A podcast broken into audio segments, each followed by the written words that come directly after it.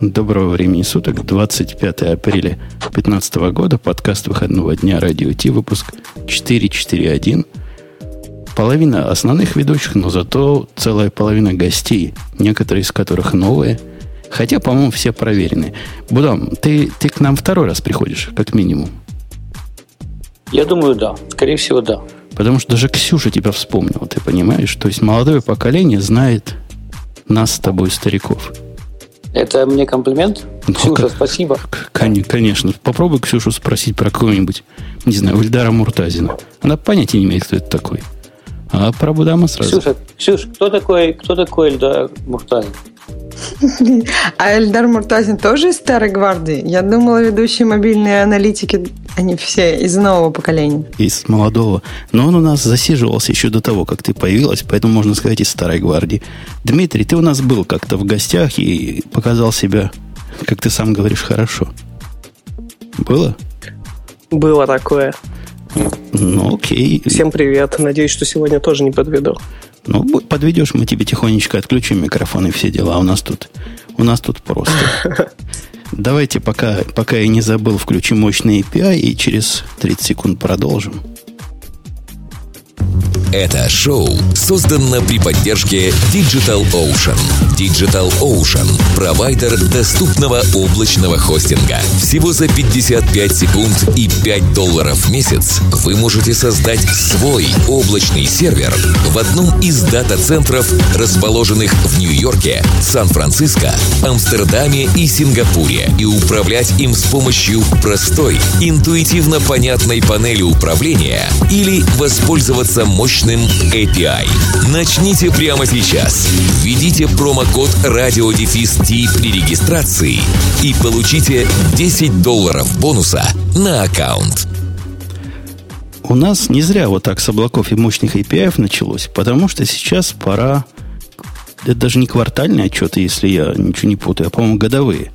Отчеты за 2014 год вызывают тут потрясение нашего околотехнического пространства – вы слыхали, что с NASDAQ произошло?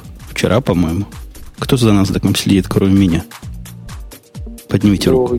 У меня там есть некие shares, то есть я регулярно слежу. А что с ним произошло? Вчера он подпрыгнул на самые высокие вершины, на которых он не был никогда.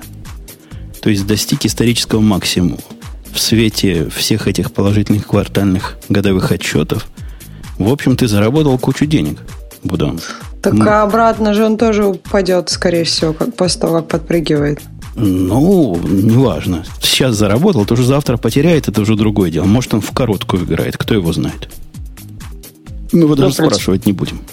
В принципе, у нас такая есть такой индекс специальный QQQQ. Если бы, скажем, Жень, ты купил э, вот этот индекс, то ты бы двигался вровень с NASDAQ. А если ты будешь покупать отдельно взятые стоки, то ну, идет наверх, наверх, вниз. А как твои будут работать, неизвестно. Ну, про NASDAQ, собственно, речь идет про композитный индекс NASDAQ, да, который вырос до черти скольки там. И отчеты разные были. Вот давайте с первого начнем. Не, не по сути отчета, нам, нам их отчеты пополам, кроме, кроме Будама, которому важно. А нам всем пополам. Но вот то, что мы долго ждали, вот оно наконец случилось.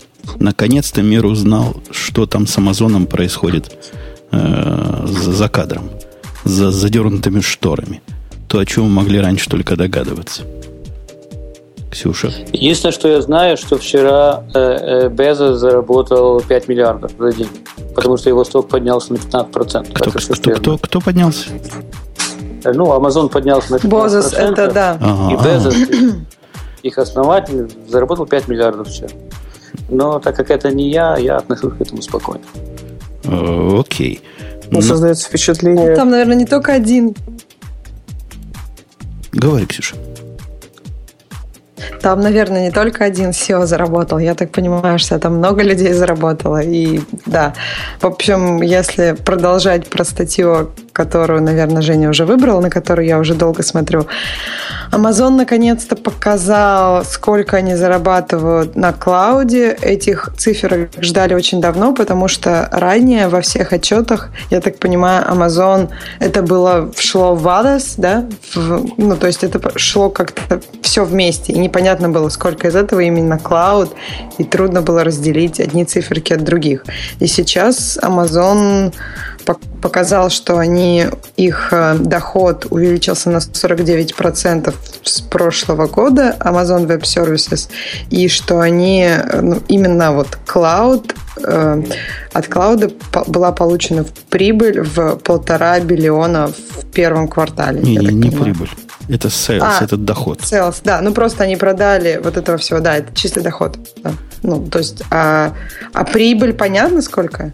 Да, я где-то читал, что их profitability, вот 265 миллионов, 17%, угу. по-моему, составляет, что, в общем, по-моему, для облачных таких штук это более чем хорошо. Это Бобука жалко. Да, Нет, мы его сейчас опозорили. Помните, как Бобук тут кричал, да, этот Амазон, он убыточный. Да не может быть, что вот продают. Очень много людей это говорило. То есть я читала об этом, ну, больше статей, на мой взгляд, было про то, что вот Amazon поскорее бы показал эти циферки, и мы тут все посмеемся. Они точно не могут на клауде ничего зарабатывать. Это очень широко распространенная идея была. Поэтому Бобук, в общем, тут даже не как про фотоаппараты. Бобук, в общем, был прав и говорил со всем ляп, интернетом. Но оказалось... Все. Да. Э, окей, Яков, у меня к тебе вопрос. Ты как к Амазонам? Мы твое мнение, по-моему, никогда не спрашивали. К AWS и ко всем этим модным ну, хипстерским я, клаудам. Я, ну, понимаете, ребята, вы технический подкаст, я, конечно, случайно забрел, я тоже, в общем, знаю, как на Java программировать, но в данном случае я бы хотел поговорить немножко о другом. Я, в общем, имею отношение к стартапному движению тоже. Вот, у нас уже два стартапа, и один из них продуктовый. И то, что я вижу про Amazon, я вижу, какие они молодцы что они умудрились держать суперсервис. Наверняка вы, ребята, пользуетесь Амазоном. Это как бы, э, как это сказать, э, ну, не знаю, как это сказать по-русски. Ну, короче, а я, это настолько это... хороший, хороший сервис. Правда? Погоди, Он погоди, работает погоди, настолько железно. Погоди, погоди, погоди. А ты в каких масштабах им пользуешься? Я, я тут всегда в этом подкасте защищаю AWS. Ну, как-то ты слишком меда я, много. Меня, меня, меня, меня не интересует. Ну, Бутун, ну, ты парень технический, ты там, тебя интересует Cloud Services. А я смотрю на компанию. Как компания из года в год делает супер работу, была все время убыточной, и в результате вот начинается момент, где где-то выстрелил. В данном случае выстрелил Cloud. Но меня интересует больше, как столько лет компания могла поддерживать суперсервис, будучи убыточной. Подожди, какой суперсервис? Ты про AWS говоришь или про продажу книжек? Нет, нет, я говорю про продажу книжек, товаров и всего чего угодно. Компания – это ведь бренд name. Бренд Amazon супер reliable и очень любим народом. А ты говоришь конкретно, в данном случае выстрелил э, cloud сервис. Ну, поэтому я тебя конкретно и возвращаю к вопросу. То есть, когда ты говоришь стартапы и все остальное, ты имеешь в виду, ты про что говоришь? Про то, что стартапы там запускают все свое хозяйство, и от этого всем хорошо? Или просто стартапы нет, на Amazon нет, равняться? Не запускают. Стартап, э, ну, собственно, Amazon был стартапом, и Amazon все время был в убытке но они каким-то макаром умудрялись находить деньги слева-справа и держали марку. Вот это я имею в виду. Это то, что многие стартапы убивают. Они, у них не хватает э, денег, понимаете, чтобы выдержать еще год, еще год, дядь, еще год. Дядь, а вот Amazon ты смог. сравнил Amazon со стартапом. Конечно, когда-то Amazon был стартапом, конечно, можно зайти, сколько он лет, 20 лет, что ли, 15 лет, что он есть, представить, что это как раз та самая американская мечта, которая воплотилась. Ну, это, это уже история давняя. А вот сегодняшняя история это именно клауд. То есть к клауду ты к их никак не относишься, я правильно понял, да? То есть ты вообще, вообще в клаудах не Меня сидишь. не очень интересует. Меня этого не очень интересует. И мы уже когда-то с тобой говорили по поводу полезности сисадминов. У нас, э, у нас есть сисадмин, извини, если можешь, и работает нормально. Да ты что? Вот, а где вы такие берете, которые нормально работают? Город Киев. Окей. И у меня в эту тему, пока мы в клаудах сидим, все с админах, и моя любимая, мой любимый наезд, У меня тут, Ксюша, случилось. Я, я Бобука вот спрашивал. Ну, поэтому теперь спрашиваю тебя. Ксюша, а ты сисадминов так же не любишь, как Меня и я? проапгрейдили. Какие я Меня не любишь, да? проапгрейдили до Бобука, да? Ты должна их защищать. Если ты до Amazon? Бобука. Нет, сисадминов. А, сисадминов защищать. Ну, вот Страшная, короче, есть- страшная история. Рассказываю страшную историю из жизни. Давай. Понадобилось мне воста- поставить, э, запустить. Это я на русский язык перевожу туннель между э, нашей подсетью в Амазоне и очень таким толстым заказчиком. На стороне этого толстого заказчика сидит человек, который говорит на языке сиска. Он не по-английски, не по-русски, он только на языке сиска умеет разговаривать. С нашей стороны мы попробовали с ним поговорить, видим, но не получается. Нашли своего такого. У нас есть по вызову, который тоже на этом языке говорит. Началось просто там катавасень. Они- вот эти все сиско-специалисты, они такие гордые. Они такие вот, вот такие вот себе на уме, они лучше знают. В результате эти два чувака между собой общались в течение двух месяцев. Не смогли ни до чего договориться. Догадайся, как проблема решилась. Ксюша? Ты просто, я не знаю, взял и сделал все это своими руками. Не-не-не, эти чуваки лучше меня знают. Я вообще на этом языке не умею. Я просто поднял в Амазоне их собственный сервис, который вот для этого существует, и заставил их с той стороны поддержать. В общем, проект этот на нашей стороне, выполнение его заняло минут, наверное, 20 после того, как мы убрали этих сисадминов с двух сторон. Вредные, вредные люди только задерживают процесс. Может, в Киеве они у, у Будама там крутые, и туннели поднимают туда-сюда, но здесь я, я сильно, сильно разочарован даже в умниках. Эти два умника были. Они говорят, когда между собой, я не понимаю. Это ведь о многом говорит. Мне кажется, у сисадминов как-то больше влияет бюрократия, там у них больше проблем с какими-то такими административными вещами, которые и они привыкли распространять вот такой подход на многие другие. То есть они стараются делать только то, что надо, только какой-то свой маленький кусочек работы, а не, ну, не- для общего дела и ну, это часто бывает. То есть А это у, меня, у меня впечатление, что им просто круто, скуш- что есть скучно другие. по жизни. Поэтому они как языками зацепятся друг с другом, не, не разорвешь. Ну, ну, хорошо, хорошо. По поводу сисадминов мы не, не сговоримся, но вот если сравнивать Amazon с, э, с конкурентами, помните, были слухи о том, что размер облака Амазона по сравнению с, э, со всеми остальными там в десятки раз больше. И в этом же обзоре сказано, что, скорее всего, Amazon делает Microsoft облако в 10 раз. Теперь мы можем это как-то хоть сравнить, потому что выкатили цифры все, буквально все, и IBM, и Microsoft, и Google. И что мы в этих цифрах наблюдаем? Да ничего хорошего не наблюдаем. С IBM вообще непонятно. IBM показала около 7 миллиардов, то есть такой ревен- ре- ревеню, которое сравнимо с амазоновским, но у них непонятно, что такое клауд-бизнес. По слухам, это и программы, и системы, и поставки за... Черт знает, что там. В общем, сравнивать не очень понятно, Насколько какие я цифры знаю- с какими. Да? Извините, что перебил. Насколько я знаю, у IBM самый крупный облачный сервис, который они сейчас пытаются всем продавать, это их Watson. Они хотят, чтобы все покупали у них там от маркетинга до медиков именно их помощника электронного и всячески его сейчас обучают. И вот это они тоже называют клаудом, кстати. Ну вот единственное, что близко к клауду в понимании нормальных людей, это то, что soft layer у них называется. И вот этот только спекуляции есть, что это около 3,8 миллиарда. То есть во сколько раз, Ксюша, меньше, чем у нашего любимого Амазона? Ксюша пошла считать на калькуляторе. Есть Microsoft, который Я показал 6,3 миллиарда, который тоже такой туманный, поскольку они в эти облачные подразделения и Office 365 засовывают и всякое прочее. Короче, дурят нашего брата, дурят. Похоже, Amazon все еще крупнее всех остальных и, навер- наверное, как мне видится, крупнее всех остальных вместе взятых. А нет никаких то есть регуляции, как они должны эти отчеты публиковать.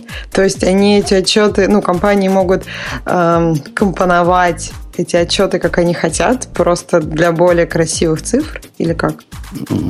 Да нет, ни в коем случае. Каждый квартал каждая компания должна выступить со своим отчетом для shareholders. Их не очень интересуют, понимаете, технические детали, чего бы то ни было. Они должны показать, что в этом квартале мы заработали энную сумму.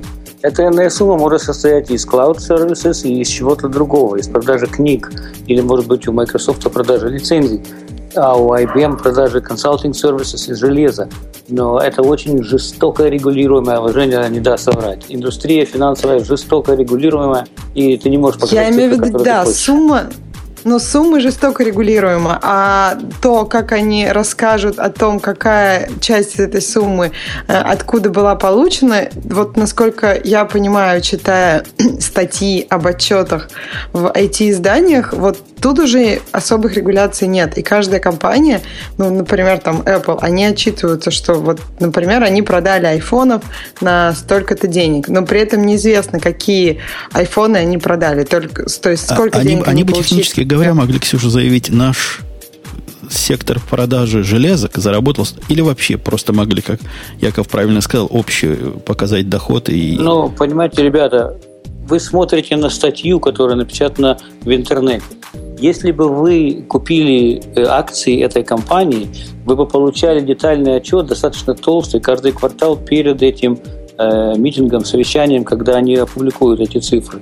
То есть там довольно детально все расписано, если кому-то интересно это читать. А здесь в статье, конечно, У публичных выжимка. компаний Публичные, компании компаний предоставляют можно... свои, да, свои всем, отчеты, не да. только шарит холдером. И публикуют. Да, ты можешь но, но до этого и... они, они просто Нет. скрывали это в разделе «Прочее». У них были книжки там отдельно, не знаю, чего еще отдельно и прочее. Теперь вот прочего нет, теперь в этом прочем есть клауд как, как сущность в себе – и это замечательно, что мы можем порадоваться. Главная радость тут не в том. Главная радость в, мелких, мелком почерке. А мелким почерком можно найти совершенно сумасшедшие цифры в этом отчете. Например, можно найти, что их инфраструктура, которая э, вот на 2014 год была, она стоила каких-то сумасшедших миллиардов. То есть сервера были... Ксюш, ты видишь это число? Какие-то, какие-то, какие-то... Ой, не нахожу. Не нахожу а, сколько. 17 э, триллионов, Миллиард. ты имеешь? Да, миллиардов, да. да. 17 миллиардов Миллиард. на сервера, да. и похоже, эта цифра вырастет в этом году на 86%. Ну, если смотреть, как она раньше росла. То бишь они... Ну, она, да, каждый раз росла, да.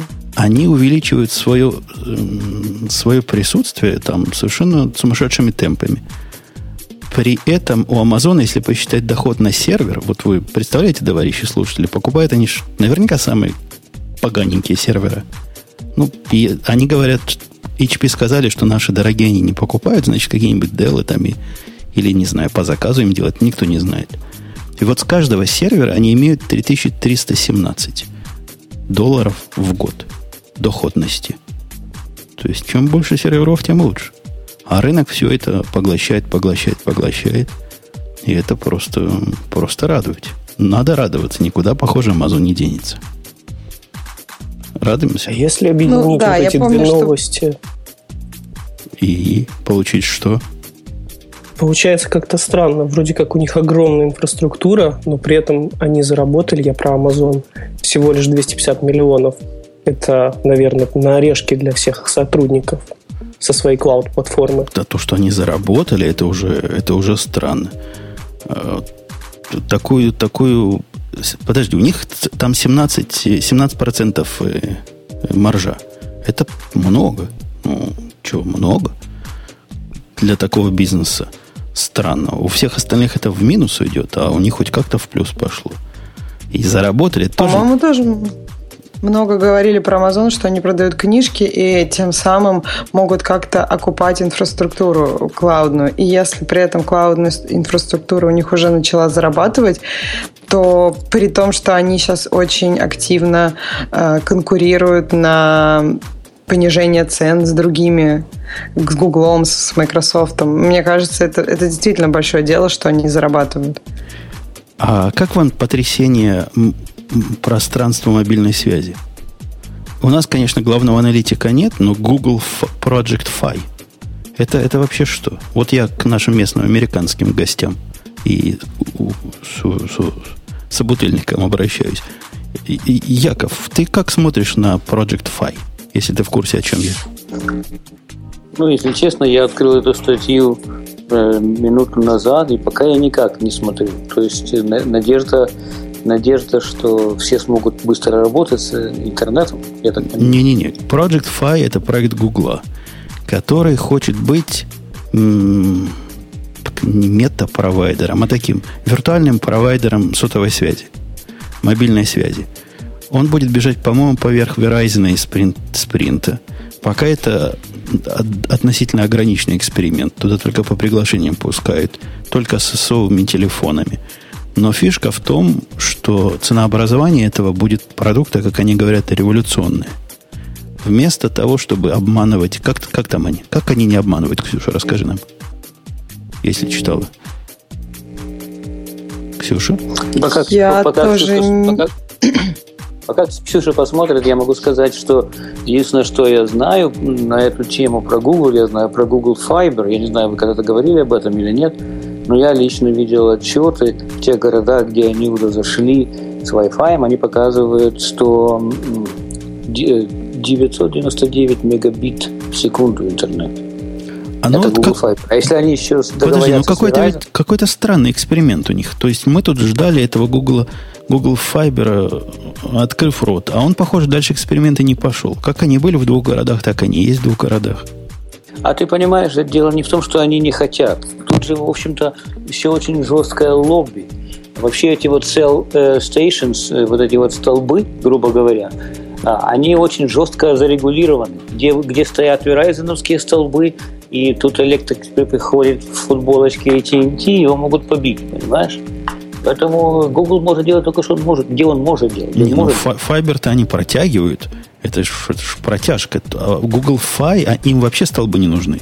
Для этого Fi у них просто договоренность э, с операторами. Операторы будут их несущими э, уровнями. А уж поверх этих уровней, Ксюша, как они нас будут радовать? 20 долларов в месяц. 20 долларов в месяц и разговаривай, и текстя не хочу. И 10 долларов, я так понимаю, за каждый гигабайт. А, гигабайт. Но ну, я, из коробки честно... дается 2 гигабайта. То есть 2, а за каждый последующий отдельные деньги. Это дешево. Нет, по-моему, 30 за все вместе в месяц за 1 гигабайт LTE. Ну, то есть, по крайней мере, в статье дальше так написано. Но это дешево, но это не как-то так прям драматически дешево, потому что сейчас можно у T-Mobile купить за 30 баксов, это тоже, по-моему, 1 гигабайт. Можно а у AT&T, ну, если не нравится связь T-Mobile, можно у AT&T купить за 45 тоже 1 гигабайт. Нет, за 45 у тебя будет 2 гигабайта. Да, 2 гигабайта за 45. И как бы я не вижу, что, что в этом так прям совсем... Ну, в этой статье написано, что Google меняет а, все на свете, меняет, все потому подряд. что деньги возвращать обещают. Они говорят так. Они говорят, у нас планов нет, вы платите только за то, что вы используете, хотя на самом деле брешут собаки. План у них есть. Ты подписываешься, допустим, на 10 гигабайт в месяц. Платишь свои 100 20 долларов, что, в общем, немало. Но если угу. ты не потратил 10 гигабайт, они тебе вернут на все, что не потратил в конце месяца.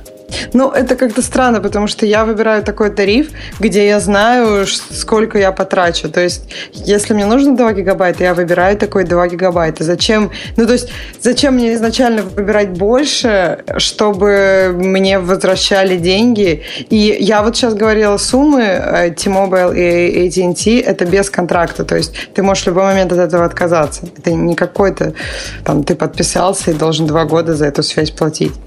Я не знаю, как в ваших интернетах, Ксюша, но в наших, в AT&T, э, не так Ты просто поменять, поменять план. Поменять план а. я меняю. Его можно на веб-сайте поменять. При этом разные наказания тебя сразу ожидают. Во-первых, ролл-овер твой пропадает в этот момент. Во-вторых, какое-то, с какого-то изменения они берут за это деньги. В-третьих, это не, не такая процедура, которую ты захочешь делать каждый день или каждые три дня, когда ты понял, что вот я не использую. По-моему, очень заманчиво они придумали возвращать деньги. Не знаю, хватит ли одной этой фишки – Смотри, можно не энролиться вообще в план. То есть, если у тебя нет плана, то ты можешь в любой момент отказаться. То есть, если ты берешь у кого-то GoPhone, там, у AT&T так это называется, или просто у T-Mobile, там, я не помню, как это называется. То есть, ты не энролишься в план, ты просто покупаешь сим-карту и ей пользуешься. И там достаточно просто менять тарифы, потому что если какие-то проблемы, ты просто не пользуешься этим телефоном. И в их интересах знать, сделать так, чтобы тебе было удобнее. Ну ладно, то есть ты считаешь инициатива ерунда? Я считаю, что текущие операторы уже, уже предоставляют альтернативы. То есть можно посмотреть на Google, но так как это только с каким-то одним телефоном и так далее и тому подобное, я особен, особого выигрыша по сравнению с ценами других операторов не вижу. Если Google сделал это, я не знаю, еще дешевле. Ну, хотя меня, другого, меня другая сторона этого, этой инициативы интересует. А какой черт понес их на эти галеры? С чего им лезть на этот рынок, причем быть не настоящим провайдером, а виртуальным? Зачем ну, это ну. Гуглу надо? Яков, зачем это Гуглу надо? Ты умный, ты должен знать. Да, я очень умный, Женя. Но я вот, глядя на эту статью, я как-то по-другому опять ее читаю, не так, как вы. Я вот читаю, для меня два ключевых слова, что они собираются э, стать друзьями со спринтами T-Mobile. То есть это дружат против кого-то, ведь правда? То есть они дружат против AT&T и Verizon. То есть по каким-то причинам в их инфраструктуре необходима вот эта сеть, э, сеть, вот эти cell towers, что, что называется. И вот им нужны спринты T-Mobile. Сейчас они туда зайдут. Может быть, сейчас и не очевидно, что выиграет э, прогрессивное человечество. Через некоторое время, когда у них будут эти cell towers, Sprint и T-Mobile, плюс их какие-то хитрые штучки, дрючки, то, может быть, они начнут бить дальше. Может быть, потом они еще кого перетянут. Да, я не понимаю, я не вижу вот этой длинной игры. То есть это бизнес такой жесткий, даже если ты T-Mobile, Verizon или AT&T или Sprint. А уж бизнес поверх их, это еще маржа, еще тоньше, еще меньше становится. Что-то я не пойму, к чему они клонят. Apple Вы тоже идет туда же. У Apple же не так давно они анонсировали Apple SIM. Насколько я понимаю, насколько я читала, эм, Apple, Google, они просто хотят как-то подмять этот рынок под себя, и все, что касается вот этого взаимодействия с пользователем, чтобы там все равно есть какая-то маржа. То есть, чтобы операторы ушли как бы на уровень как, ниже, чтобы операторы могли продавать только телефоны, э, такие фича-фоны, а смартфоны, которые брендованы Plom или Google, они будут продавать сами и предоставлять э, как бы, свои услуги виртуального операторства. То есть это такой двигатель для продажи их железа. Вот как Google сказала, что только с определенной моделью будем, будем наш замечательный сервис, это такой такой Но Apple загиб в эту сторону. Это делает. То есть ты можешь, когда, ну там, у тебя же есть залоченный телефон. То есть ты когда покупаешь у AT&T, там несколько лет он залочен. Тут ты будешь всегда залочен. Ну, раньше в AT&T всегда были залочены, и ничего, жили нормально. Зачем нам еще что-то надо? Но они же дают еще одну приятную, приятную фишку. Вот и в нашей начальной статье этого нет, но в других статьях указано, что а, все, что вот у вас есть за 20 долларов в месяц, еще будет работать в 120, как у них написано, 120 плюс странах. То есть это будет работать не только в США, но и, считайте, как минимум на половине планеты всей. Это тоже не они. Это все провайдеры сейчас ведут активные разговоры о э, роуминг, бесплатный роуминг по всему миру. Ребята, вы знаете, что в Америке э, в продуктовых супермаркетах э, введен, существует минимальная цена э, на молоко, ниже которой нельзя опуститься. Для чего это происходит? Для того, чтобы большие супермаркеты не вывели из бизнеса маленькие магазинчики, которые вокруг. Потому что большой супермаркет снизит цену на молоко, я туда зайду за молоком, а по дороге куплю еще чего. Вы понимаете, к чему я клоню? Что Google делает то же самое. Google жесточайшая корпорация. Очень жесткая. Значит, у ваших слушателей радио Ти наверняка существует какой-то ореол вокруг Google, то есть компания добра, вот, где все cool, где везут тебя на работу и стирают э, твое нижнее белье бесплатно, и детей в детский садик водят. Но на самом деле жесточайшая компания, жесточайшая. Все, что они делают, они делают умно. Они, может быть, съедят спринт, они, может быть, съедят модуль, а может быть, им вообще это не надо. Может быть, они хотят подмять этот рынок под себя. Поэтому я читаю эту новость, и мне как-то... Так они же виртуальные. Как они, если они выведут из работы те, кто под ними, кто будет предоставлять реальные они не эти выведут, услуги? Они, они их съедят просто. Если исчезнет спринт, спринт или T-Mobile скоро, я не удивлюсь. Не, купить, купить Гуглу ни Sprint, ни T-Mobile не дадут.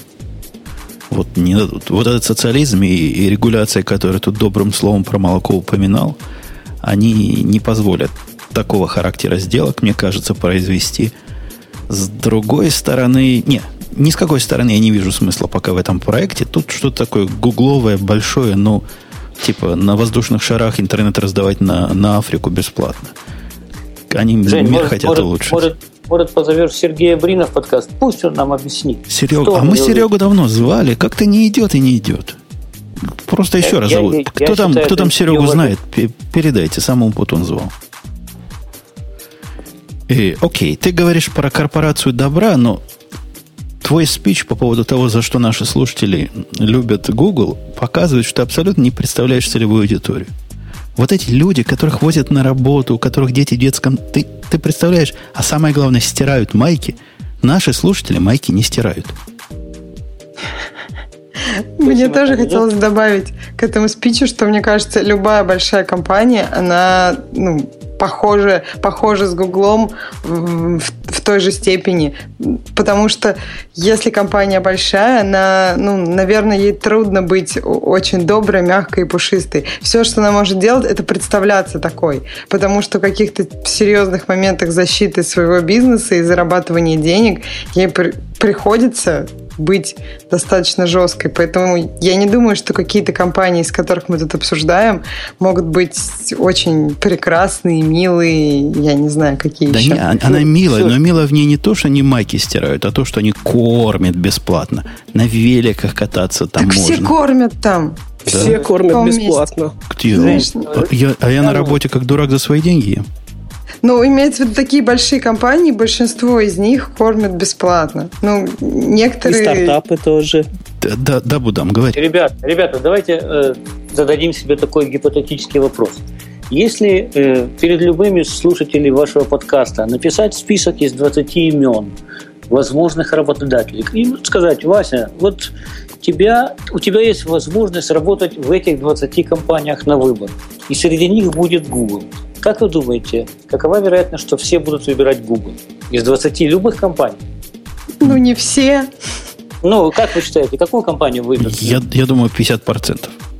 То Я есть думаю, могут выбрать, а могут не выбрать. 50. То есть А, из я 20 думаю- компаний половина выберет Google, ты уже Жень, давай про голосовалку сделаем. А у вас есть это? Конечно. Да. Давай, давайте, Да. дорогие слушатели, я вас спрашиваю прямо сейчас. Если вот в, в гип- гипотетической ситуации, которую Будам предложил, будет 20 компаний, среди них, например, работать Умпутуна, одна из компаний, Или работать в Apple. или работать А в в Apple. Яндексе. в Яндексе вообще, и будет там где-то затесалось работать в этом, прости господи, Гугле, вы за Google, да? Палец вверх нет, палец вниз. То есть, Только по-честному. да, по-честному. голосуем за, за Google, Мне да или нет? кажется, почему могут голосовать за Google, кроме стирки маек и так далее, мне кажется, Google э, определенно достаточно честно и справедливо славится тем, что у них очень много э, умных и опытных инженеров. То есть ты с большой вероятностью будешь работать в команде очень умных людей. Другое дело, что, может быть, из-за такой ситуации не складываются команда как команда, потому что умным людям трудно работать вместе, потому что каждый из них считает, что его путь более правильный. Но трудно спорить с этим. Google набирает умных Я, и я, хочу, подтвердить- я людей. хочу в поддержку того, что Ксюша говорит, сказать, что это действительно правда. Технические люди очень грамотные. Я не далее, как в четверг, это было позавчера, я делал презентацию здесь, в Нью-Йорке, есть Java Users Group, довольно большая. Я делал презентацию по языку, который называется Dart. Dart for Java Developers. И моя презентация была один час, и потом тут же была презентация вторая, которая называлась Go for, for э, Java Developers. И вот эти пришли ребята из Google. Всегда, когда бы я не сталкивался с техническими инженерами из Google, всегда грамотные, приятные, интересные, хорошие люди. Слово не скажу. И, окей, я могу подвести итог голосования и просто поразиться своей прозорливости. 50%. 50%? Ровно 50%. Ровно прямо. Сказали, что... Интересно, о каких компаниях думали другие? Наверное, Что про... сказали 50%? 50% подняли палец вверх. Это Про означает про Google, что если был бы выбор, половина из этих э, 20 человек твоих гипотетических пошло бы работать в Google. Жень, ну ты понимаешь, что, в принципе, если бы все было бы одинаково, то э, 5% должны были отдать за каждую компанию из 20, правда? Ну, конечно, Отдали- конечно. Отдали за Google 50%. в 10 раз больше. 10 раз больше, чем за любую другую компанию. Окей, окей, я с тобой согласен. Молодцы, выбрали Google. Хотя, возможно, они не так считали, и тут распределение не совсем линейное, можно считать. Ну, ты понимаешь, статистика дело тонкое. А ты меня э, знаешь, чем зацепил? То есть, ты читаешь лекцию, под... зачем нужен GoLang для Java девелоперов? Нет, нет. Нет, я, Dart. я делал презентацию про Dart. Это тоже гугловский язык. Подожди, а, ребята потому что сказал про делали Google. про Go. А, они про Go делали. Было две презентации на одном э, метапе. Понятно. И, а мы тут в подкасте где-то пару-тройку выпусков назад удивлялись, кому еще раз это нужен? Похоже, он уже и Google не нужен. Кому что нужно? Ну, этот сам... Go. э, не Go, подожди. Ты, ты про кого говорил? Не про... Я говорил про Dart. Нет, не про, Dart, раз. Говорили Dart. про Dart. Точно, про Вова, Dart. а ты Dart, про это-. Dart, я, я Dart имел в виду. Это ж их э, попытка сначала сделать нативную компиляцию, теперь они сдались и делают компиляцию в JavaScript. Я, я про то же говорю, да? Да. У тебя неправильный подход, извини. Про тебя можно что-то плохое вообще говорить в этом подкасте? Редко, но можно. Да нет, это все не так. Это, понимаете, я могу рассказать, если вы хотите, буквально Подожди, подожди, как не так? Dart недавно объявил, что у них новая версия. Они бросили идею нативной компиляции, которую в- прямо впендюрят в браузер. И будет это на лету превращать в JavaScript. Что не так?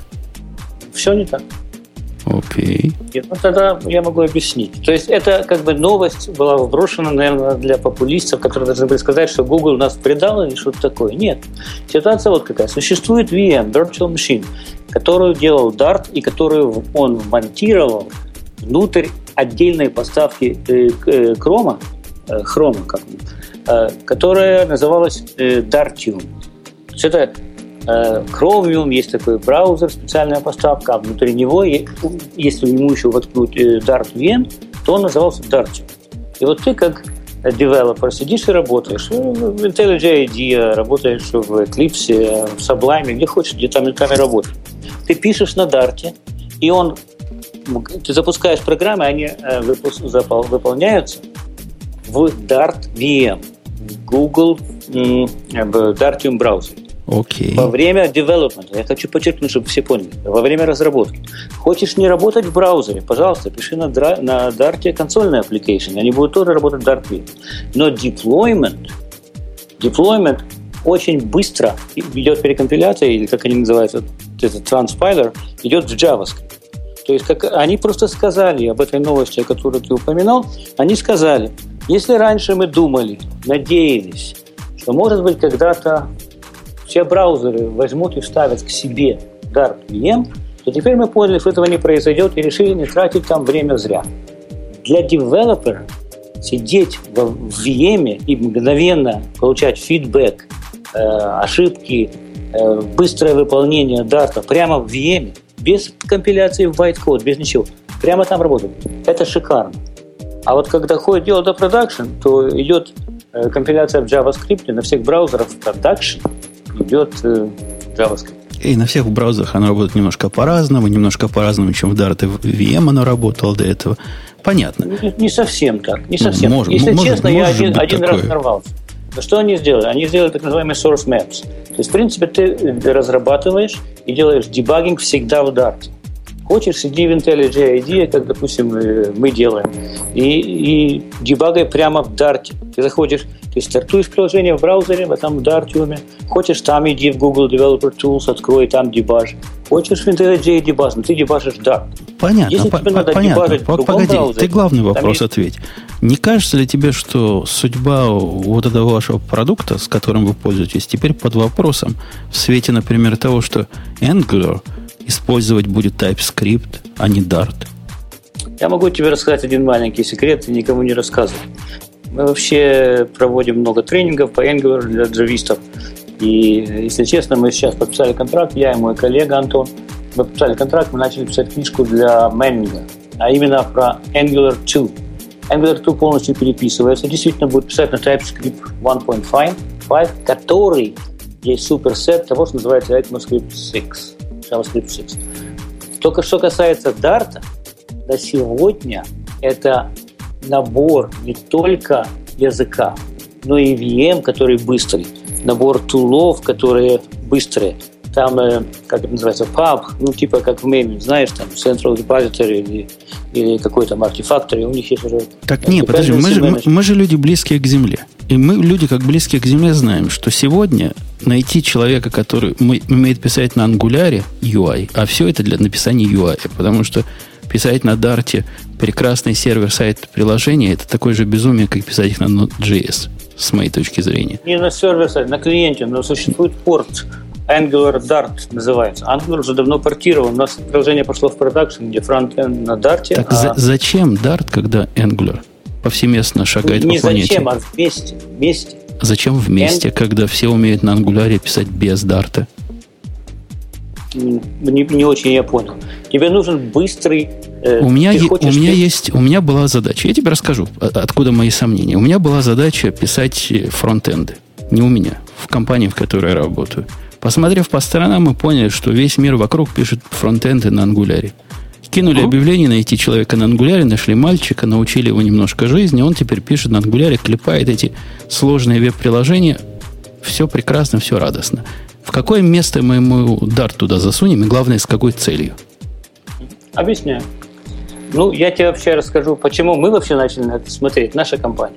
Наша компания, у нас Java всегда в центре, на сервере, на middleware, но фронтенд мы последние лет шесть, наверное, писали на адобовском продукте, который назывался Adobe Flex, который разрабатывался, вернее, ты пишешь на нем, а деплоймент идет на флешплее. Не мне вам рассказывать, что произошло с флешплеером, не будем туда ходить, но мы стали смотреть. Смотрим, весь мир идет в сторону HTML5, JavaScript – и, ну, мы решили попробовать. Взяли наших девелоперов, у нас грамотные, серьезные ребята все сидят. И дали им делать кое-чего на JavaScript. Значит, падение в продуктивности в пять раз примерно. То, что на флексе человек, хороший, грамотный инженер, мог сделать э, за день, на JavaScript надо делать за неделю. И в то время как все прогрессивное человечество читает э, про Стива Джобса и как э, флеш-плеер какой плохой, мы просто руками, ногами отбивались и держались за флекс, потому что мы не видели близко ничего э, похожего в продуктивности. Потом мы нашли нечто похожее, и вот это нечто похожее было, да, оно не близко пока, но оно ближе всех. Понимаешь? И мы сделали проект, мы убедились, оно работает. Короче вот говоря, поэтому... твои инженеры такие же, как я. Они всю жизнь для сервер-сайта писали, как им дали что простое на JavaScript писать, они говорят, ой-ой-ой, мы это не хотим, мы этого не любим. Нет, нет, нет, они не все. Те, которые писали на Flex, они же фронт-энд, они хорошо понимают UI и хорошо писали. Нет. Но вот именно Dart дал возможность, первое, мгновенная компиляция. Ну, вернее, не компиляция, но там есть такое, называется э, э, Static Code Analyzer, который такой маленький сервер, который подключается к твоему ID и смотрит за твоими ошибками. Это ведь важно. Набор тулов ведь важно. Как быстро человек получает фидбэк. Вот он сделал ошибку, что-то написал, и раз, и у него все работает. Подожди, а ты помнишь, как называлась предыдущая их идея? Как э, вот людей типа типа твоих и моих э, научить программировать для веба и все делать в Java. Как это была лайк у них называлась? Который DWT. Теперь, DWT. Да, который на режиме ну, я, я, теперь live support да. находится. Я тебе могу ответить. Там вот что ее убивало, в частности, ее убивало то, что там был некий процесс. Ты написал на Java, э, кстати, которая поддерживалась не последней версии, написал на Java, потом был отдельный процесс медленной компиляции в JavaScript. Потом то, что писал на Java, ранулось на другом языке. Конечно, есть такая тема, как source maps, и можно как-то мэпить и дебажить. А здесь другое. Первое. Э, разработчики Dart, которые написали свой VM, в отличие от Sun Microsystems, которые сказали, компайль все в байт-код, зато потом у тебя будет платформа для разных языков. Все будут компилироваться в этот байт-код, и все будут раниться на этой э, машине. А, здесь, а Google все сказали, нам до фонаря ваша, э, как бы сказать, универсальность Мы не будем компилировать байткод. Нам надо, чтобы Dart быстро работал. И вот они, это, они этого добились, понимаешь? А в GWT этого нет. Там, надо, там есть процесс для того, чтобы проверить, а здесь нет. Окей. Сразу раз и работает. Окей, ну допустим, допустим, я тебя услышал. А, а вот это обещание оракловское, оно не, не выстрелило? JavaFX, это разве не про то, чтобы писать UI по-человечески? Ты знаешь, это неплохой продукт. Если тебе честно сказать, я к этому относился довольно скептически продукту. Как я его считал, что это типа продукт, который попадает в серию Me Too.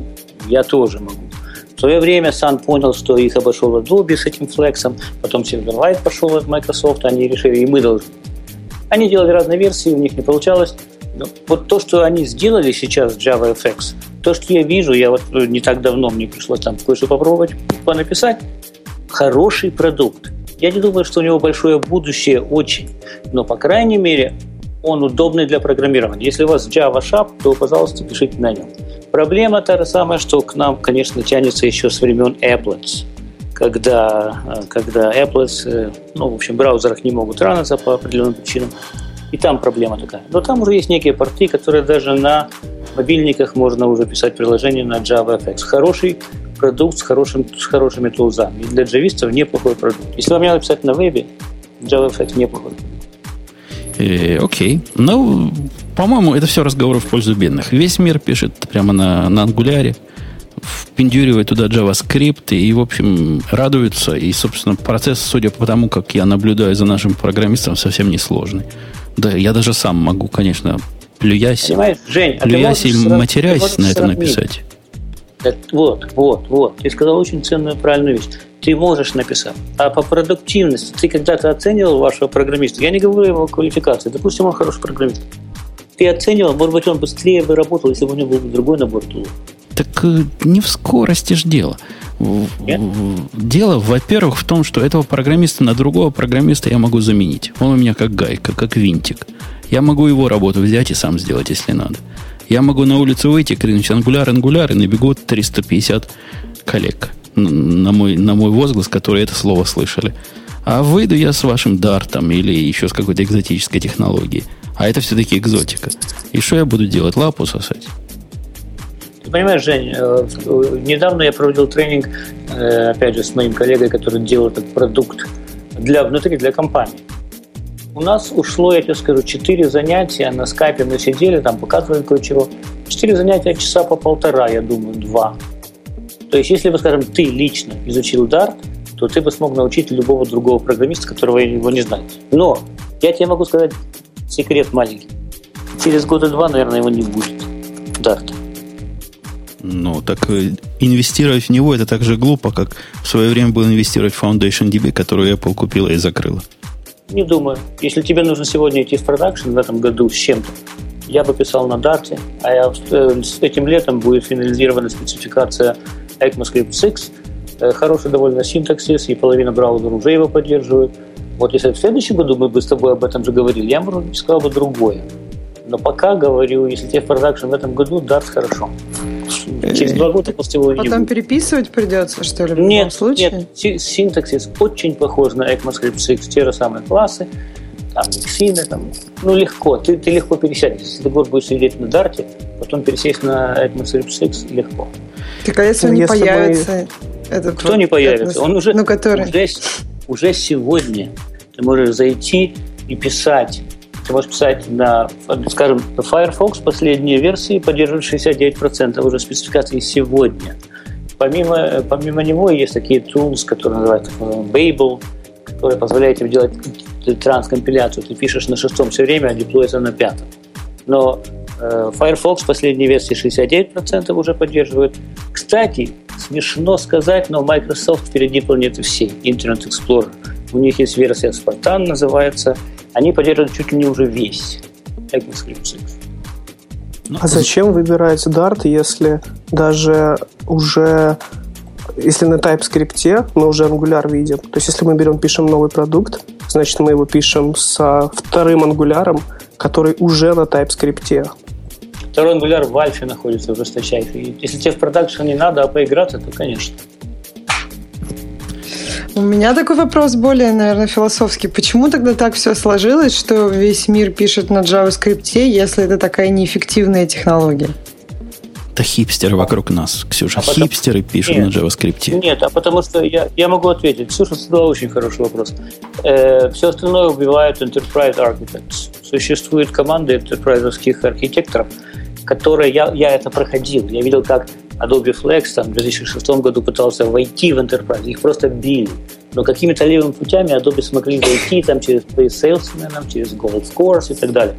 Сейчас Google этого не делает с Dart, поэтому Dart не пройдет. Ха-ха-ха. Вот, а зато Google это сделал в Angular. И Angular это Enterprise платформа, просто Enterprise не уже некуда. То есть здесь они смогли, а там не смогли. Я бы на вашем а месте... Angular это JavaScript, ребят. Да какая, какая разница? JavaScript, не JavaScript, Большая. Enterprise это мало интересует. Это, это привязка, это технология, на которую они закладываются. И из-за того, что весь Enterprise всего мира на это закладывается, у нас, стоящих рядом, есть надежда, что Angular 2.0 не станет последним ангуляром, как Google частенько делает со своими продуктами. Верно. Э, есть такая боязнь, это правда. И, э, окей, окей. Ксюша, какая на тебя тема смотрит? Выбирай. А, так, какая-то же на меня тема смотрела. Google, подожди, Google, который оскорбил жестоко Apple. Да, да, это прекрасная тема. Мне очень понравилось. Ну, точнее, оскорбил не Google, а конкретный MapMaker. Ну, то есть, если кто-то вдруг не слышал и вдруг не видел картинку, я думаю, вам нужно просто ее посмотреть.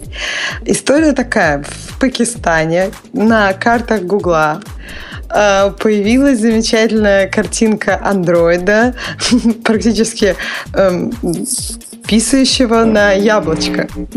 То есть сказать это по-другому наверное, будет очень сложно. Картинка очень красивая. Добавлена, судя по логам мэп-мейкера, в несколько этапов. То есть очень там замечательно. Вначале как яблочко добавлено, вроде как, ну, видимо, парк. В, ну, то есть это все выполнено в зеленом цвете и подразумевает, видимо, наличие парка на этой местности в таком, такой конфигурации. Естественно, никакого парка там нет. Гуглу пришлось извиняться за такое оскорбительное, оскорбительное изображение на их картах. Но, в общем, история получилась забавная. Согласитесь, как было бы круто, если пакистанцы все-таки пошли подальше и на самом деле посадили в этом месте в парк такой формы. Вот Но это, это было бы очень сложно.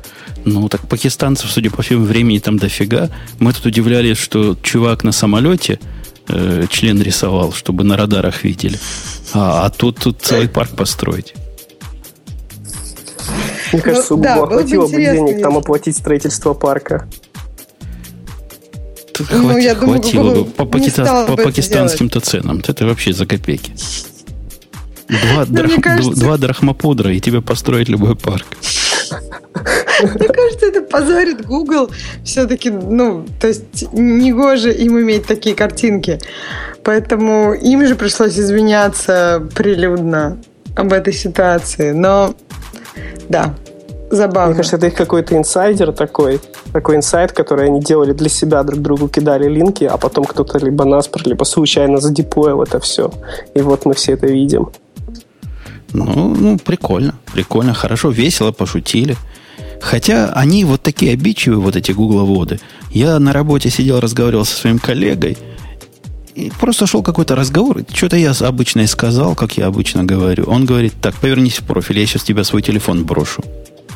Так серьезно смотрит, чувствую, сейчас бросит. Я говорю, что я сделал, что такое? Оказывается, я в процессе разговора, мы там обсуждали, почему HipChat не посылает notification на его Android. Я сказал, ну, потому что Android. И так, вот такие они, такие они обидчивые. Потому что нищеброды, еще вы сказал. А он готов был выкинуть свой андроид в тебя, то есть ему не жалко андроид? Ну, за правду и мать родную не пожалеет. Любитель не знаю, андроидов. мне кажется, лучше какую-нибудь чернильницу кинуть в голову, чем свой iPhone. Ну, мне было бы жалко. Ну, это не тебе знаю. жалко iPhone 6. А если бы у тебя был Android, почему тебе его было бы жалко? У меня 5S до сих пор. Я не понимаю, как людям в руку влазит iPhone 6. У меня... Я, я все пробую, все и так, и так нет. Unreal. 5S для меня пока что лучший телефон. У меня там все, что нужно, есть отпечаток пальца, разло... телефон разлочить может. Все быстро. Начни заниматься баскетболом, от этого ладони вырастают. Думаешь, от этого вытягиваются руки? Да, да, да, да. да. Будет, есть... И будет тебе нормальный телефон на хозяйстве после этого, как по размеру. Я думала, это как-то наоборот работает. То есть сначала у тебя вырастают руки очень большие, и ноги, и а потом, потом ты занимаешься ты баскетболом. Играть. А, да, вот я думала, это вот так работает. Я перепутал причину следствием, как обычно. Ладно, новость смешная, но, но смешная. Э, Будам, я тебя спрошу как гость. А на тебя какая новость из этого списка смотрит? Из вашего списка? Сейчас одну секунду я посмотрю. Ну, или, может, какая-то своя новость этой недели про технологии. У меня новость этой недели. Я в Москву слетал, только вернулся. Выступал там на конференции. Стоит, меня, стоит вот Москва. это для меня новость недели. А про, Знаешь, меня удивило, а про что ты там рассказывал в Манцы? Ну, я рассказывал там, как интегрировать эти устройства, всяческие Internet of Things, э, с помощью там REST-сервисов, там, веб-сокетов и так далее. Но не, не суть, что я рассказывал. Меня больше удивило, на конференции было тысяча человек, и очень много хардкорных докладов на тему JVM, Garbage Collector, как оптимизировать там счетчики производительности и так далее. То есть я не понимаю, как можно собрать тысячу человек, которым это интересно. Я, я думаю, что только в России это возможно. Я настолько с тобой согласен, что просто даже не могу даже еще больше быть согласен. Это такая экзотика ну, класс, тонкая. Классные спикеры. Нет, спикеры очень классные. Я слова не хочу сказать. Молодцы, организовали конференцию хорошо. Я просто сидел и удивлялся. Тысячи человек. Я думаю, может быть, потому что просто это кул там побывать. Э, может быть, сотни нужно это действительно знать от силы.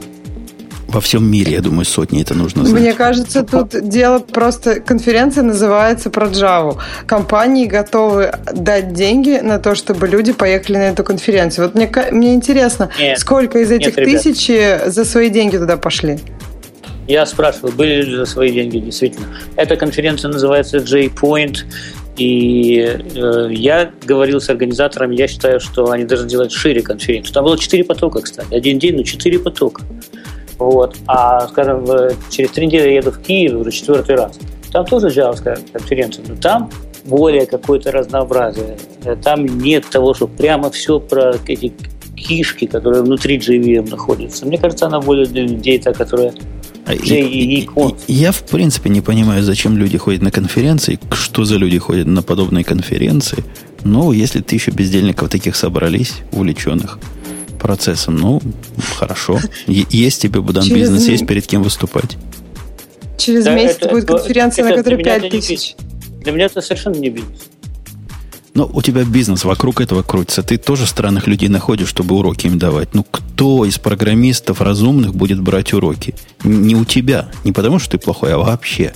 То есть у них глаза не работают, они читать не умеют. Да нет, ну слушай, я вот сейчас закончил сегодня. Не буду врать. Сегодня было последнее занятие очередного там тренинга онлайн. Там сидят джависты, которым мы прикручивали, показывали Angular, кстати, и показывали Java. Ну так что? И, и сегодня Клянусь, клянусь. Я сегодня этих джавистов спрашивал в чатике. Скажите, ребята, мы думаем, может быть, просто рассказывать Angular для джавистов и все. А тут мы им показали, как делать аукцион полностью. Сначала пишем фронтенд, потом прикручиваем э, бэкенд на Java. Может быть, не надо? Они говорят, нет, нам было интересно.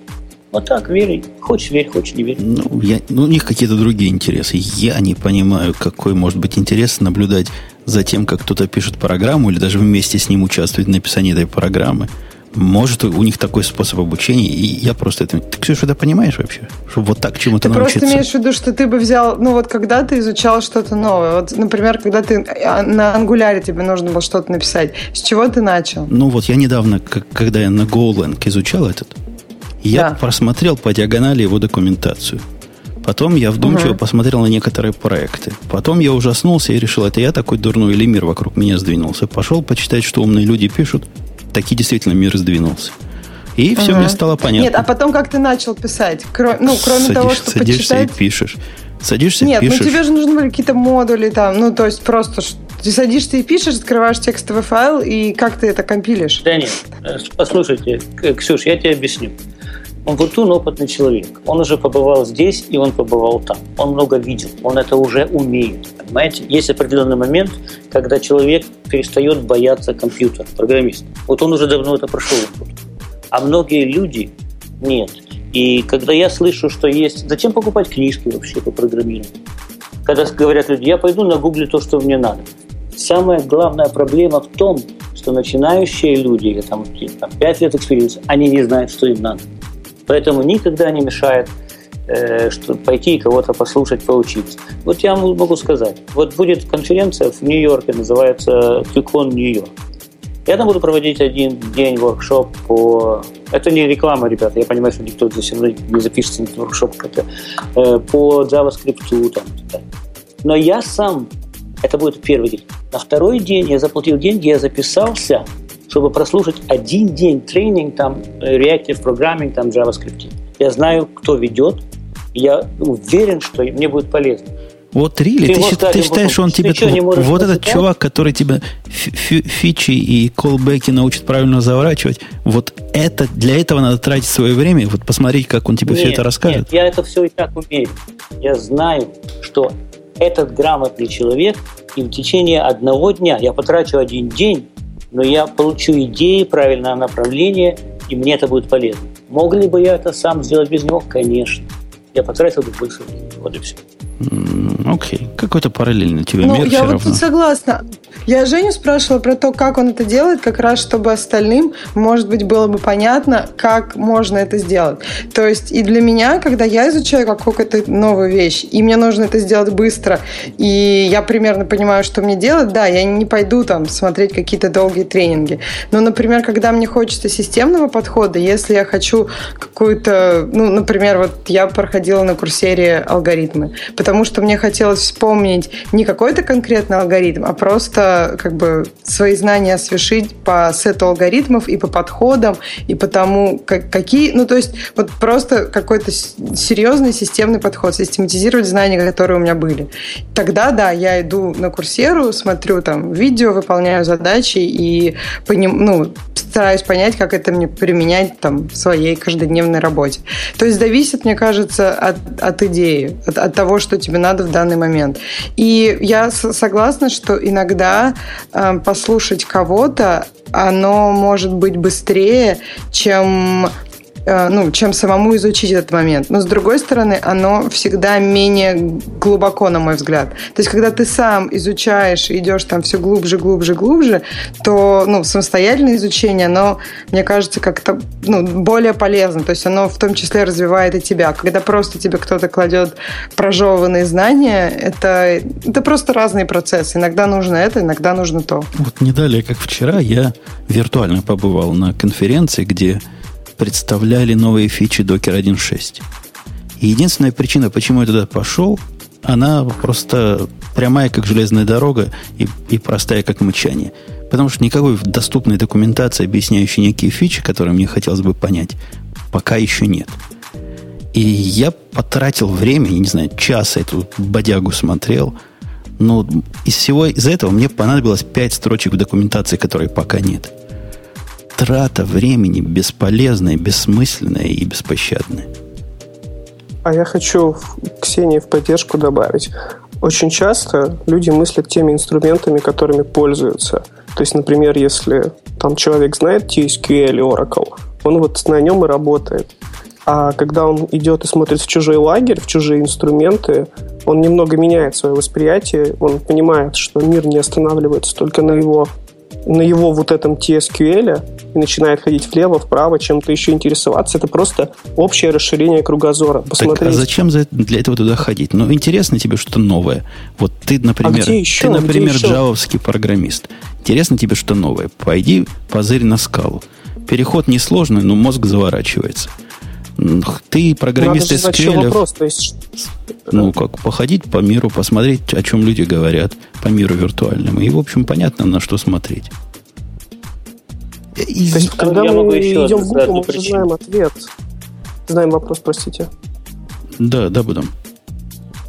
Я могу еще одну причину сказать, ребята. Она опять же, очень такая практичная, может быть, вас это не интересует. Если вы сидите и просто хотите поиграться с каким-то языком или тулом, это одна тема. А вторая тема, э, когда нужно деньги зарабатывать.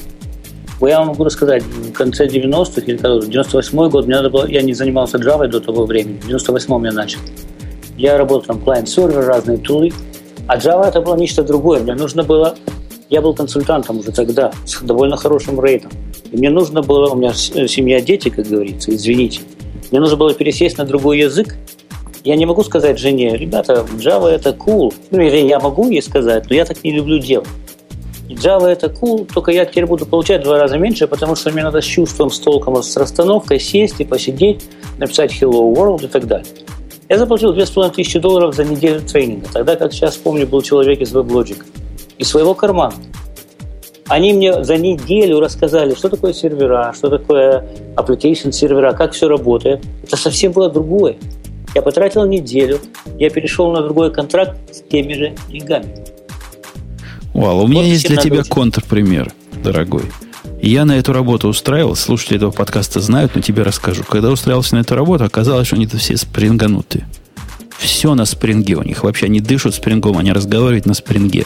А спринг и я – это две большие разницы. То есть, где он и где я. И, собственно, мне, мне хватило суток для того, чтобы добить понимание суток. То есть, 24 часа чистого времени – свое понимание спринга на уровень, когда я могу продуктивно работать. А это очень сложные технологии. Ну, пошел Жень, бы я на Жень, курс, я толку-то. Жень, я тебе хочу сказать, что ты делаешь то, что называется disservice для своих радиослушателей. То есть, еще раз говорю, ты даешь советы ребятам, у которых нет такого опыта, как у тебя, которые не могут это повторить, то, что ты делаешь. Понимаешь? А Возьмут рассказываешь... книжку, вдумчиво почитать. Я, когда был молодой, okay, подожди, я тебе расскажу примеры жизни, далекой жизни. Когда мы с тобой еще были молодыми, нас девушки любили. И я тогда C++ взялся изучать. И тоже для работы. Вот мне надо было на работе сразу C++ выучить. Двухтомничек, страус трупа. Читаешь, там действительно, там за день не вправишься, за неделю. Читаешь вдоль и поперек до полного прояснения мозга, и все в порядке. Мне кажется, это зависит от человека и от типа его психологии. У меня, например, э, была похожая ситуация, когда я думала, мне нужно пойти на тренинг. Да, вот, вот я вот пойду как, вот на тренинг. Я решала это, а ну, вместо этого все свободное время тратила на изучение там, темы, которая мне была в тот момент нужна. В итоге, ну, я не знаю, через несколько недель я уже знала, или там через месяц, скажем, я уже знала достаточно, что мне уже не нужен был тренинг. И то есть, ну, вот те деньги, которые ты сэкономил, ты мог бы, там, две с половиной тысячи, ты мог бы эту неделю просто жестко ботать, и не исключено, что ты бы добился именно того же, чего ты добился на тренинге. Вопрос просто в том, что как кто потребляет знания. То есть, мне кажется, что мне вполне кажется, из тех, кто слушает, вполне реально. Способ употребления знаний разжеванных, пропущенных через другого человека, мне кажется порочным. Посему я слушателям, я не согласен с Будовым абсолютно, рекомендую копать самим. Хотя бы копайте поверхностно. Вот наш, наш китаец, который у меня работает, который вообще ничего не понимает ни в чем, кроме своего ангуляра, и несмотря на то, что он в Java после его компании, компании мало чего понимает, но его уровень понимания в неких узких областях проявляется просто на глазах. Я смотрю на человека, вижу, человек растет, уже не везде пробует, а иногда уже и мозг включает. А после курса, где ему показали Hello World, как написать, ну, там, на спринге, с, с этим, с бутом, спрингбутом, он бы пришел бы с, с, с верой в то, что он это умеет делать, но без такого же понимания, как у него было в самом начале. Мне кажется, нужно пробовать. То есть нужно пробовать то, что сказал Умпутун. Если не работает, пробовать то, что сказал Бадам, и стараться, и в итоге, ну, в любом случае, включать мозг и там, и там. Окей. И глядя на сегодняшние темы, есть одна тема, которая незаслуженно, по-моему, обойдена вниманием средств массовой информации. Причем про нее так и сказано, мол, Ubuntu 15.04 вышел, но новые обои и, собственно, все остальное такое же. Это, это твои, э, Будам, явно выступают вот эти фронтенчики. Ну, может, в лучшем случае переученные Java-программисты на Дарте. Потому что человек с бэкэнда такое, наверное, в рот не возьмет тебе на это ответил, я не буду. мне не очень интересно, понимаешь? Linux стартует сервера, запускается, работает. Не работает. Это, это плохо, ты это подставился. Во-первых, это не просто Linux дистрибутив, это Linux дистрибутив, который интересный. Не тем, что он показывает снаружи, потому что что нам, командная строка, она везде одинаковая командная строка. А в том, что, во-первых, это первый, по-моему, систем D, да, и я ничего не путаю. По-моему, ничего не путаю. И это тоже не настолько интересно. А вот то, что интересно, они туда впендюрили-то наконец-то или LXD, о котором много говорили большевики, и который может стать для понимающих людей потрясением экосистемы, во всяком случае потенциальным. То есть Linux контейнер демон, который как докер на другой, и тоже поверх LXC бежит. И это любопытное явление мы тут наблюдаем. Это первое. Почему что... так тихо тогда? Если это такое любопытное явление? Ну, потому что это же 15.04, понимаешь? Те, кто mm-hmm. использует их по жизни, они даже, наверное, и пробовать не будут. Но я попробую, мне интересно, пока он не станет э, стабильным лонгтером вот этим релизом. Поэтому Женя, я думаю... А ты, ты, ты себе не противоречишь ли случайно? С одной стороны, ты говоришь, что клауд это наше все. То есть я не знаю, как там у вас происходит, я вам закину приложение, оно будет как-то работать, а вы там его размножите по серверам сами. Нет, а тут это, это концепция мертва. Это концепция, которую ты говоришь, пас. Мы ее в прошлый раз хоронили. Она мертвая, она на наших глазах умирает, и умирает, и умирает. Э, сегодняшний клауд это IaaS, поверх которого бегут контейнеры, которые заменяют пас. Те самые, да-да, дорогие слушатели, я скажу это слово еще раз, те самые докеры, рокеты или LXD. Так что это важно. Это важно. И для этого средства оркестрации я свои собственные. говорил, но тогда, когда я с тобой говорил, наверное, это было год назад, то ты, ты как раз таки и ратовал, что сисадмины не нужны, мы все туда закинем, и оно будет работать. Они сейчас не нужны. Просто закинуть это надо не, не в пас, в который просто дырка, чтобы вставить свою программу, а в IaaS, куда ты деплоишь свой контейнер, который, который тебе не ограничивает в творчестве, но при этом, опять же, не требует админов. Okay. Кроме этого самого LXD крутого, еще слух ходит о том, что Canonical Snap теперь доступен, э, то есть Ubuntu Core теперь доступен. Я не очень понял. Некоторые люди писали, что вообще весь этот 15.04 на, на Snap бежит. По-моему, брешут собаки. По-моему, это разные вещи. Видимо, вместе с 15.04 они выпустили стабильный, стабильный Ubuntu Core Snap. То есть это как CentOS, но другая и как Ratchet OS, но другая от Ubuntu. Тоже очень любопытная и многообещающая приблуда. Или как Project Atomic, но другая. Так что зря вы, Насколько дорогие. я понял, они теперь параллельно будут выпускать все эти версии, то есть они параллельно будут выпускать и десктопную слэш-серверную версию, и параллельно свою core-версию, как раз для контейнеризации. А с учетом того, что они еще и ставили LXD, причем они пишут у себя, что он production ready, а, по-моему, они делают ставку именно на контейнеры. Ну, весь мир делает ставку на контейнеры, кто не в танке. А, а эти контейнеры, они другие. Они, наверное, наверное, любопытно на это посмотреть поближе. Надо найти время. Не пойду на тренинг, найду время, сам накачу, посмотрю. Без тренинга. Э, окей.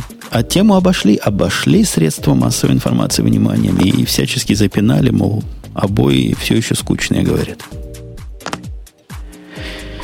И... Ребята, вы смотрите, вы смотрели сериал Silicon Valley? What? Какой сериал? Конечно. Silicon Valley. Да. Сейчас как раз начался второй сезон, я вам, те, кто не смотрел, на сайте рекомендую. А я не начал смотреть второй сезон еще. Особенно. Ну, я посмотрю. Да, я второй сезон тоже еще не начала смотреть. Мне кажется, да, он, ну, по крайней мере, первый сезон был замечательный. Там было очень много таких приколов очень жизненных и прекрасных. Но тем, кто в теме, мне кажется, было очень смешно. И давайте информационную тему для измученных хипчатом. Atlassian покупает э, компанию, которая Blue Jump, Blue Jump называлась чтобы сделать нечто, нечто лучшее со своим хипчатом. Но единственное, что там лучше можно сходу представить сделать, не только one-to-one, но и групповые чаты. Видимо, видео будут доступны. Вас это внушает радость? Или тут кроме меня никто хипчатом не пользуется? Но это странно, когда впереди планеты всей скайпе совершенно бесплатный. Хипчат как-то, который хочет строить в себя видео. Но разве что на Enterprise, чтобы это все бегло внутри по сети только свое и там для всех, кто больны секретностью. Но... Значит, больны, кто, кто ей наслаждается. Я хипчат поставил только после того, как я понял, что могу свой сервер поставить который... А представьте, сколько надо будет серверов, чтобы там вот 500 сотрудников, и они любят друг другу устраивать совещания. Это же сколько надо поставить стоек, чтобы видео гонять. Ну, черт его знает. На, в моем варианте, где до 10 надо одновременно иметь, пока нету чата 10 против одного, мне хватает T2 Small Instance, то есть 4 гигабайта памяти и 2 ядра. При этом, при этом все летает не такой он уж, э, и видео включая, не такой он уж и прожорливый. Хотя там внутри столько всего напихано. Я посмотрел на этот сервер, в него уже зайти можно поглядеть. Они тоже, как наши друзья из э, JetBrains, все слова, которые знали, туда вставили. Там и Redis бежит, там и Cassandra, по-моему, бежит, там и MySQL бежит, куча каких-то приблуд на, на питоне, какие-то питоны, приблуды на Руби. В общем, такой серьезный продукт на, наворотили как могли. Хотя, может, они модными микросервисами пользовались, и каждый писал, каждая группа писала микросервис на том, что умеет. Правильно понимаю, что вот если они встроят BlueJim в свой хипчат, это будет какой-то почти прямой конкурент а, майкрософтовскому линку, который все то же самое умеет, только через Exchange? Может быть, я просто не знаю, чего там Microsoft умеет и не умеет. Там такой же чатик, вот как хипчат один в один, как все остальные модные чаты, но еще с функцией, как в скайпе, голоса и таких групповых конференций через свой Exchange. Ну, наверное. Пока реально не хватает в этом чатике не то, что видео а, много к многим, а хотя бы аудио группового. Или я не нашел, где это делается. По-моему, там такого просто нет. А иногда хотелось бы на троих сообразить, что-нибудь пообсуждать. Не выходя вот прямо из чатика. ли настолько требуется секретность, потому что вот мы сидим в трех разных странах и э, используем Skype по 10 раз на дню и не боимся за секретность. Неужели настолько... Э... Ну, вы просто не пуганные пока. А как вас как следует испугают, так вы будете бояться своей тени. Ну, вы идете на риски, которые, на мой взгляд, малооправданы. Возможно, в вашей области это нормально. В моей области такие риски не оправданы совсем. То есть это даже мысли такой не может прийти сидеть на публичных серверах для обмена чувствительной информацией. Будам, а у тебя чего используется для коммуникации? Или ты всех в офис загоняешь пинками, пусть там работают? У нас наоборот. Мы работаем исключительно в скайпе в этом плане. Скайп. То есть вы, вы вообще... Ну, Мы вы, тоже в скайпе, да. Вы, видимо, тоже не пуганы. Или, или вам скрывать нечего? Э, нам есть чего скрывать, но, кстати, до чата пока никто не доходил.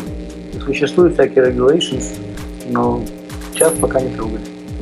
Ну, окей. Окей. Вот если один работник другому через скайп передает картинку какой-то системы, и там какой-то логин, или как паролями меняются, как, как вообще они вы... не передают это, они просто разговаривают о чем-то. У нас есть там другие системы, там, и всякие тикеты и так далее. В скайпе только да, да, это теоретически так, если не дисциплинирован. Но когда-нибудь один же дебил найдется, одного дебила хватит, чтобы повалить всю цивилизацию. Это верно, но пока у нас вроде как дебилов нет. Ну, ладно, пока вам везет. Э, окей. Ксюша, ты не пользуешься, да, хипчатами? Нет, я хипчатами не пользуюсь. А, они, а, они, они что, может, ты рассказываешь, может быть, я должен пользоваться, можешь мне продать? Ну, я, я для этого, до этого пользовался джабером, который, в принципе, устраивал всем, за исключением одного, отсутствие вменяемых клиентов, которые дружественны для программистов.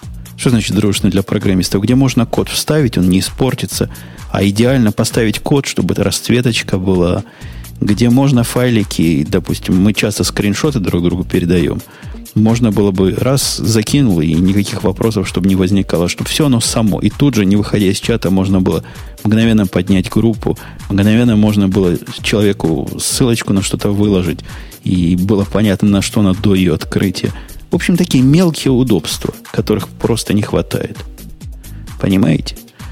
Ну и самое главное, чего меня раздражало, это как в скайпе у вас раньше было, что не синхронизируется состояние клиентов на разных э, устройствах. То есть ты не можешь просто продолжить с одного устройства разговор, который ты начал на другом устройстве без потери контекста. В скайпе вроде это починили сказал, уже. Ну, не знаю, мне кажется, между айфоном, ну, то есть с айфоном все равно могут быть какие-то проблемы. То есть там, а по-моему, у Хипчата не, так, так хитро notification сделано, что я даже два баг-репорта им отправил, думая, что это баг. Оказ... Оказалось, это фича. У них notification не придет, если твой клиент на Маке, например, в режиме онлайн. То есть, не, не, не в ждущем режиме, или какой-нибудь idle, или какой-нибудь еще там не, не активный, не зеленый, то никаких нотификаций тебе не приходит. Хотя а состояние обновляется. Имеешь в виду... На iPhone. На iPhone. На iPhone? На iPhone а зачем тебе нотификации на iPhone, если у тебя это на Mac? Конечно. Я, э, это, в принципе, резонная мысль. Но, например, сидел за компьютером, работал, mm работал, потом пошел на диван, лег. И так ты же компьютер залочил. Не залочил. Вот у меня стоит незалоченный. Пять минут он пока не поймет, что меня там нет. Сообщения mm. будут приходить, а мне никакого оповещения не пройдет на телефон. Так ты лочь. Лучше будет тебе счастье. Ну, как-то логичный. Ну, просто, может быть, да, представляется, если дома действительно же можно не лочить смысла, ну там, не знаю. А вдруг, да, ты же такой параноик, вдруг кто-нибудь тебе в окно залетит, все сфотографирует дрон и улетит. Ну, у меня сделано, что если я отхожу от компьютера дальше, чем Bluetooth добивает, он сам лочится. Mm. Но ну, это если, если я на диванчик, отходишь. да, если я на диванчик рядом с телефоном лег, то я как бы близко, понимаешь, я, а ну, никаких да. сообщений не приходит. Это должно быть опционально. Это они как-то перемудрили с этой оптимизацией, мне кажется. Надо, надо пользователю дать решать. Вообще удобный продукт. Э, Будам, ты попробуй его поставить. Они позволяют... Там цена такая вот, странное ценообразование. Если тебе надо больше, чем 10 человек туда засунуть, цены не сложишь. А если меньше 10, то практически бесплатно. Так а можно на два, ну, то есть разбить команду на два раза по 10? Ну, два Нормально. сервера держать на своей стороне. Mm. А как они друг ну, друга да. видеть будут? Целое дело. Только независимые так команды так можно сделать. Да, если я имела в виду независимые команды, конечно. Ну, наверное, Но можно. Можно, можно один и тот же сервер поставить два контейнера, и, и все будет в порядке. Э, окей. Так что покупай. Рекомендации лучших собаководов. Как-то тебя не слышно. То ли ты отошел от компьютера далеко, то ли, то ли ты тихо говоришь. Здесь, здесь надо посмотреть. Окей. Тебя все равно плохо слышно, но я понял, что ты здесь, здесь. Ну что, Ксюша, давай последнюю тему и будем к нашим слушателям переходить по-быстренькому. Что, что на тебя смотрит Заинька? Так там нам в э, скайпике, я так понимаю, Дмитрий, да?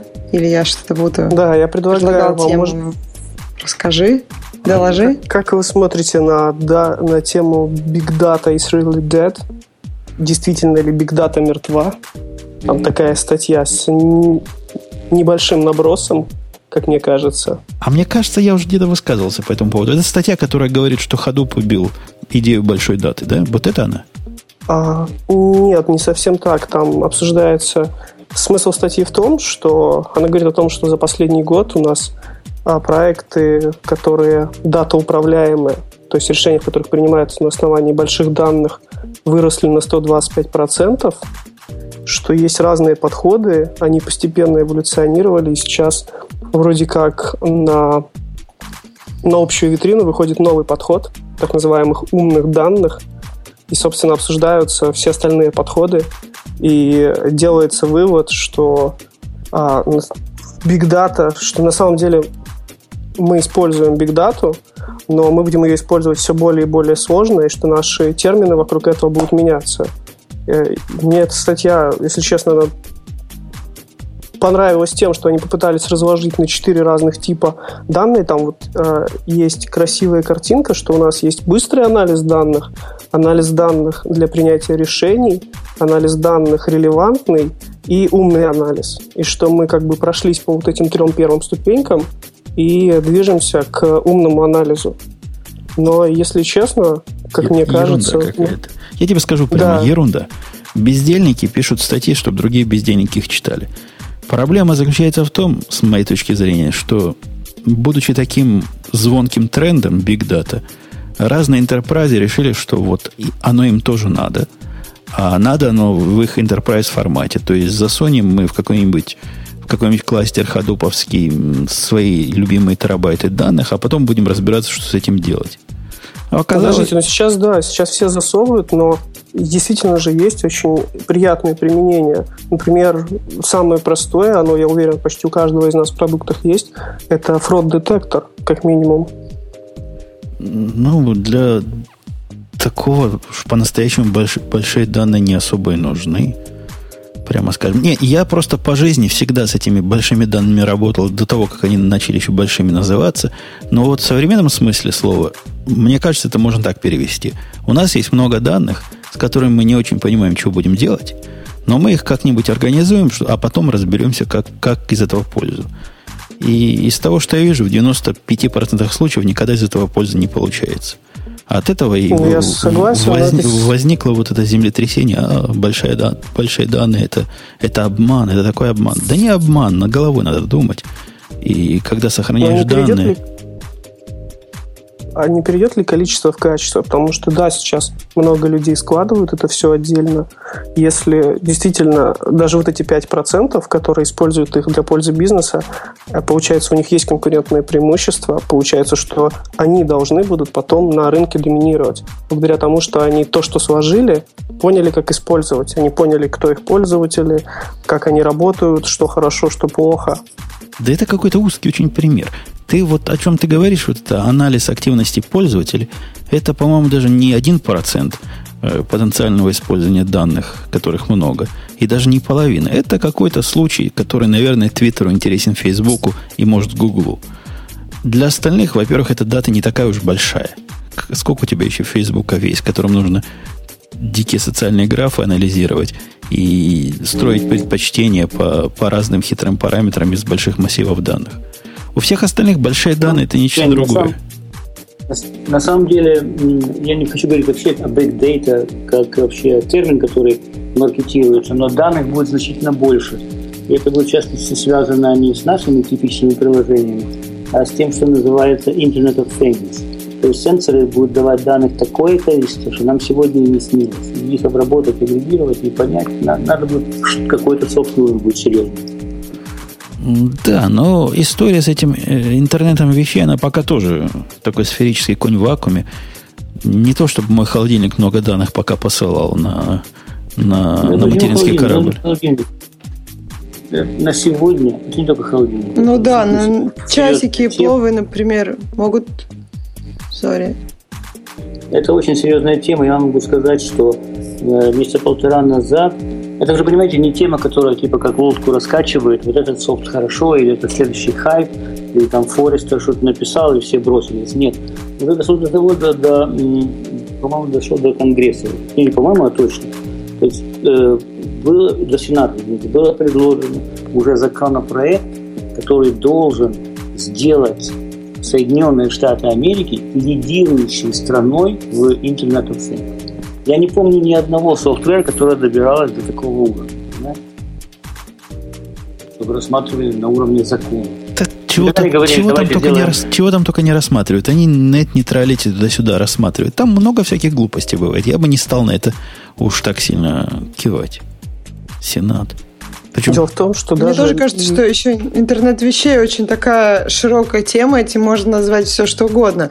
Но вот то, что Будам говорил про носимую электронику, и вообще, мне кажется, не так э, далек момент, когда у нас где-то будет видеокамера, которая, например, может записывать все, что мы видим, и эти данные тоже надо будет как-то обрабатывать. То, что данных будет становиться больше и больше, и чем лучше и эффективнее мы будем обрабатывать, э, тем, ну, как бы, очевидно, нам всё- для этого нужны будут технические и софтверные различные. э, то есть эта индустрия очень большая. И денег там много, и идей там надо будет много. пока это как-то все так выглядит убого на коленочно, когда я, я про интернет, э, интернет вещей говорю. Когда они под этим подразумевают либо говорящие холодильники, как экстрим, либо лампочки от Philips, которые умеют чего-то посылать, чего-то принимать, ну, по-моему, это в таком, в таком раннем этапе находится своего развития, что пока анализировать данные, присылаемые моими лампочками, рановато. Но у каждого из нас есть iPhone. Но. Это не браслеты, ребят. Сегодня уже, например, летом этого года выйдет приборчик, э, который э, ну, такой небольшой спектрометр, который такой луч его берешь, подносишь к любому предмету, он тебе показывает его химический состав. Это очень круто, мне кажется, и с этим можно работать.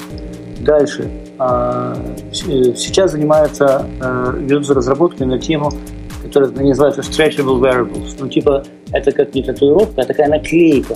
Делается наклейка на тело, это уже не вот эти вот браслеты, о которых вы говорите, а наклейка делается на тело, которая говорит, о, данные о сердце вашем, которая говорит, э, помогает с болезнями кожи, которая залечивает раны. То есть это настолько уже серьезно идет далеко, и настолько хорошие исследования ведутся, что я думаю, это будет очень сильно развиваться.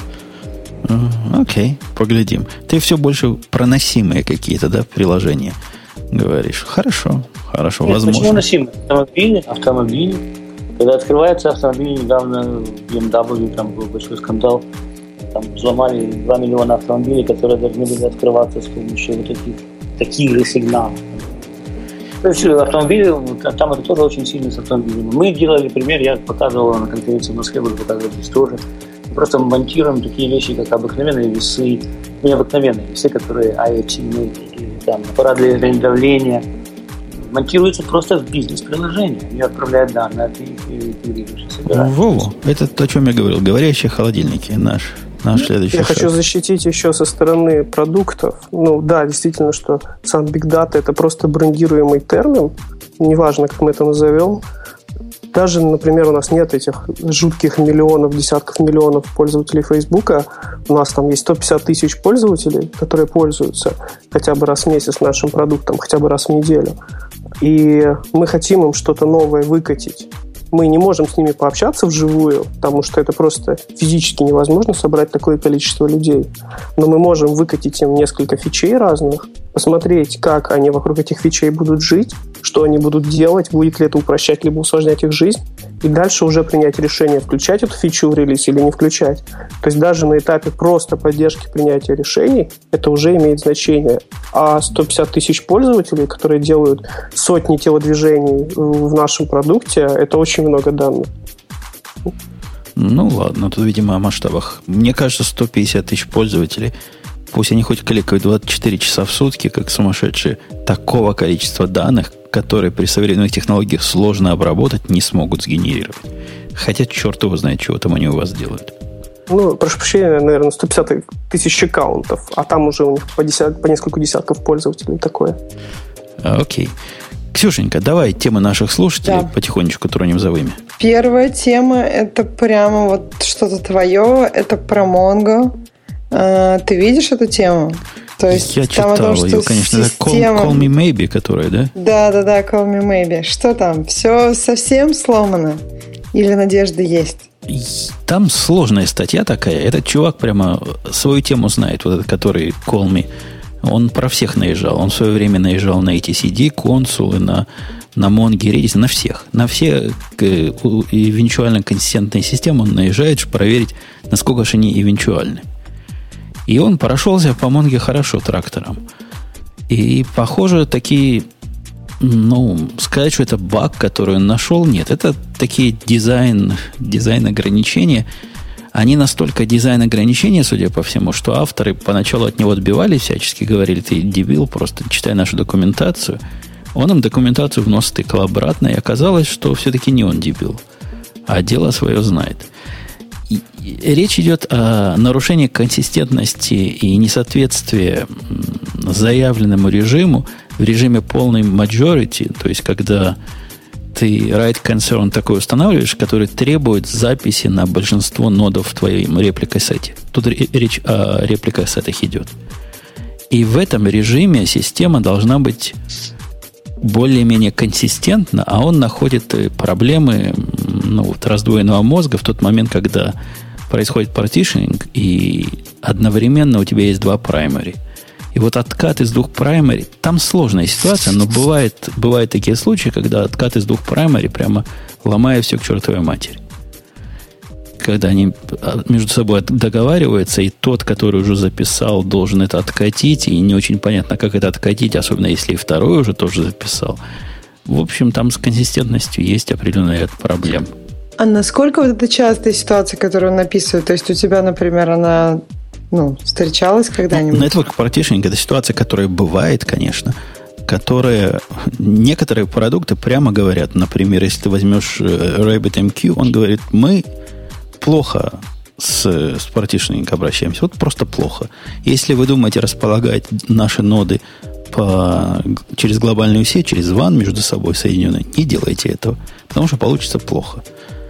У Монги, в принципе, лучше, но на практике, поскольку у меня Монги эти живут в пределах э, ну, одного, это не дата-центр называется, одного региона амазоновского в разных AZ, пока у меня партишник наблюдался один раз, реально, когда я его смог засечь.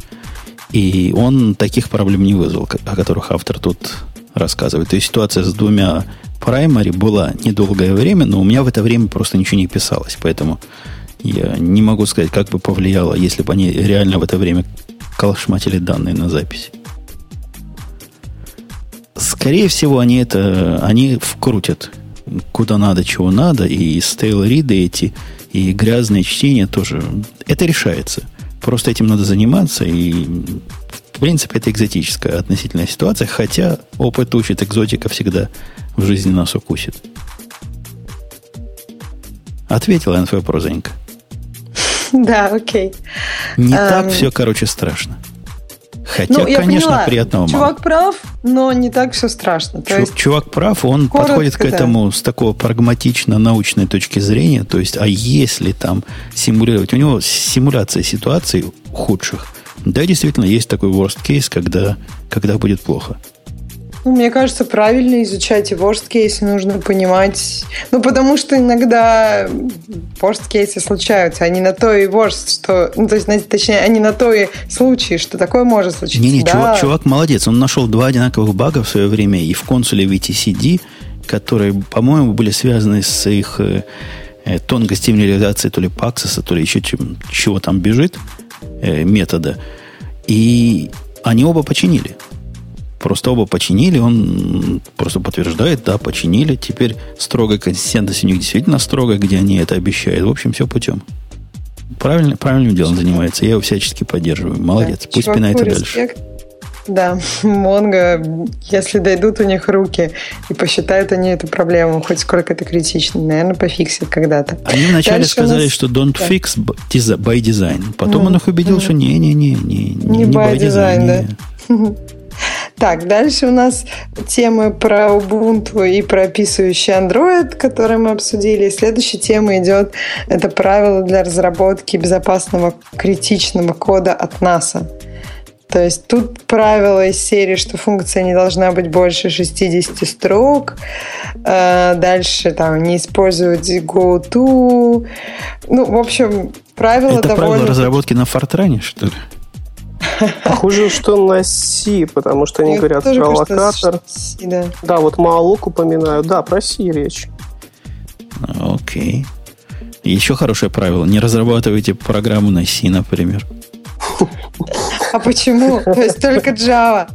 Ну, если у них безопасность, безопасность во главе угла, даже Go, наверное, было бы лучше.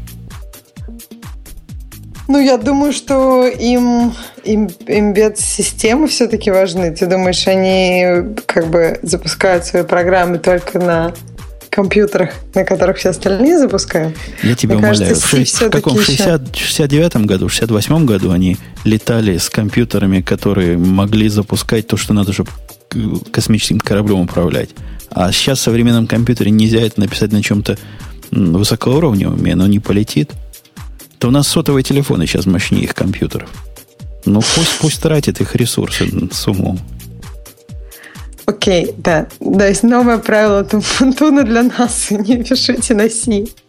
Мне надо кажется, добавить есть один... такое мнение в автоматизации, что там надо все писать либо на ассемблер подобном что, чем-то, либо на C. Хотя да, я, я полностью с Евгением согласен. Это как-то странно, когда у тебя в телефоне то, что работает быстрее, чем там один из лучших компьютеров конца 80-х, ну ладно, не 80-х, 70-х, а мы продолжаем писать на C на ассемблере пишем вокруг этого правила, как же так написать, чтобы оно тебе не откусило голову. Чтобы работало. Ну, Я не очень верю в любые правила, если честно. То есть любые правила написаны зачем-то, чтобы была какая-то структура в организации, тем более нас, большая компания. Надо Нет, но если глянуть на сами правила, они звучат очень здраво. То есть действительно такие, чтобы этот код мог э, открыть другой разработчик через год, через два, более-менее понять, а что же там происходит. А, ну, кстати, вот ты вы... пишешь функцию и в ней написал 6 строк, а тебе нужно 7, 8 и 9. Ты что скажешь? Вот черт, правило мне не позволяет, надо останавливаться. Ну нет, конечно. Ну, может быть, правило в качестве рекомендации. То есть, ребята, лучше делать вот так. То есть, такая конвенция. Что же, что же лучше? Там вообще к каждому правилу написаны, э, то есть, написано основание, почему это правило было представлено. И если ты написал, ну, в 6 строк это не дело, то есть, если ты написал, я не знаю, э, там 80 строк, то, возможно, эту функцию стоит разбить на две, потому что скорее она делает много каких-то вещей, и понятнее она будет в, в разбитом состоянии. То есть парень Самый большой я видел раз... на тысячу строк, ребята. Вы видели метод на тысячу строк? О, плохой метод. Мы видели э, встроенные эти storage procedure больше, чем на тысячу строк. У меня в одной системе была, по-моему, на 10 тысяч строк. Одна. Одна. Я Много видела целое iOS приложение в одном файле. После этого я, я не, мне казалось, что я не буду спать несколько дней. В цирке не ну, смеешься? Есть, да, я, я в цирке это просто. Ну, то есть, да, видеть можно разное. Это же не значит, что это правильно или хорошо. А в одном файле или в одном методе, одной кучей? Ну, ты не можешь сделать просто... Ну, нет, не в одном методе, то есть в одном файле. То есть там был метод, и отдельно там был класс. Ну, то есть максимально, э, если можно было все засунуть во что-то одно, оно было там засунуто. Ну, судя по тому, что там был один файл. Ну, чувак, наверное, раньше на баше писал. Я не знаю. Причем там был достаточно сложный код, OpenGL, то есть это, это был и гуевый, то есть там был сложный код и как это можно было все мейнтейнить в одном файле, и сколько там было, ну там были десятки тысяч строк. Я не понимаю, как это можно было, просто это неудобно, это очень-очень неудобно. Это же все надо как-то было написать. Понятно, что копипастом, но не все же. Ну, написать, общем... написать, забыть, написать, запустить, оно типа работает. Забыть, потому что тестировать же это невозможно. Ну, надеяться, что будет работать. А, ну, как-то даже работало для работы писал, так все, получается, что только ты знаешь, как это работает, и это же отлично, ты единственный, кто можешь сопортить это приложение. Мне кажется, возвращаясь к Насе, зря они вот это придумывают глупости. Я, я с Будавом согласен. Надо не со стороны вот этих стилистических ограничений идти, хотя, возможно, у них там идеология сзади стоит. А, например, если бы они сказали, что написанные функции должны быть кое-как тестируемые, это бы включало в том числе не писать их длинными. Было бы просто понятными и вполне нативным сайд-эффектом вот этого вот Знаешь, этой рекомендации. В чем, в чем немножко разница? То есть, например, как в питоне, там есть же PEP 8.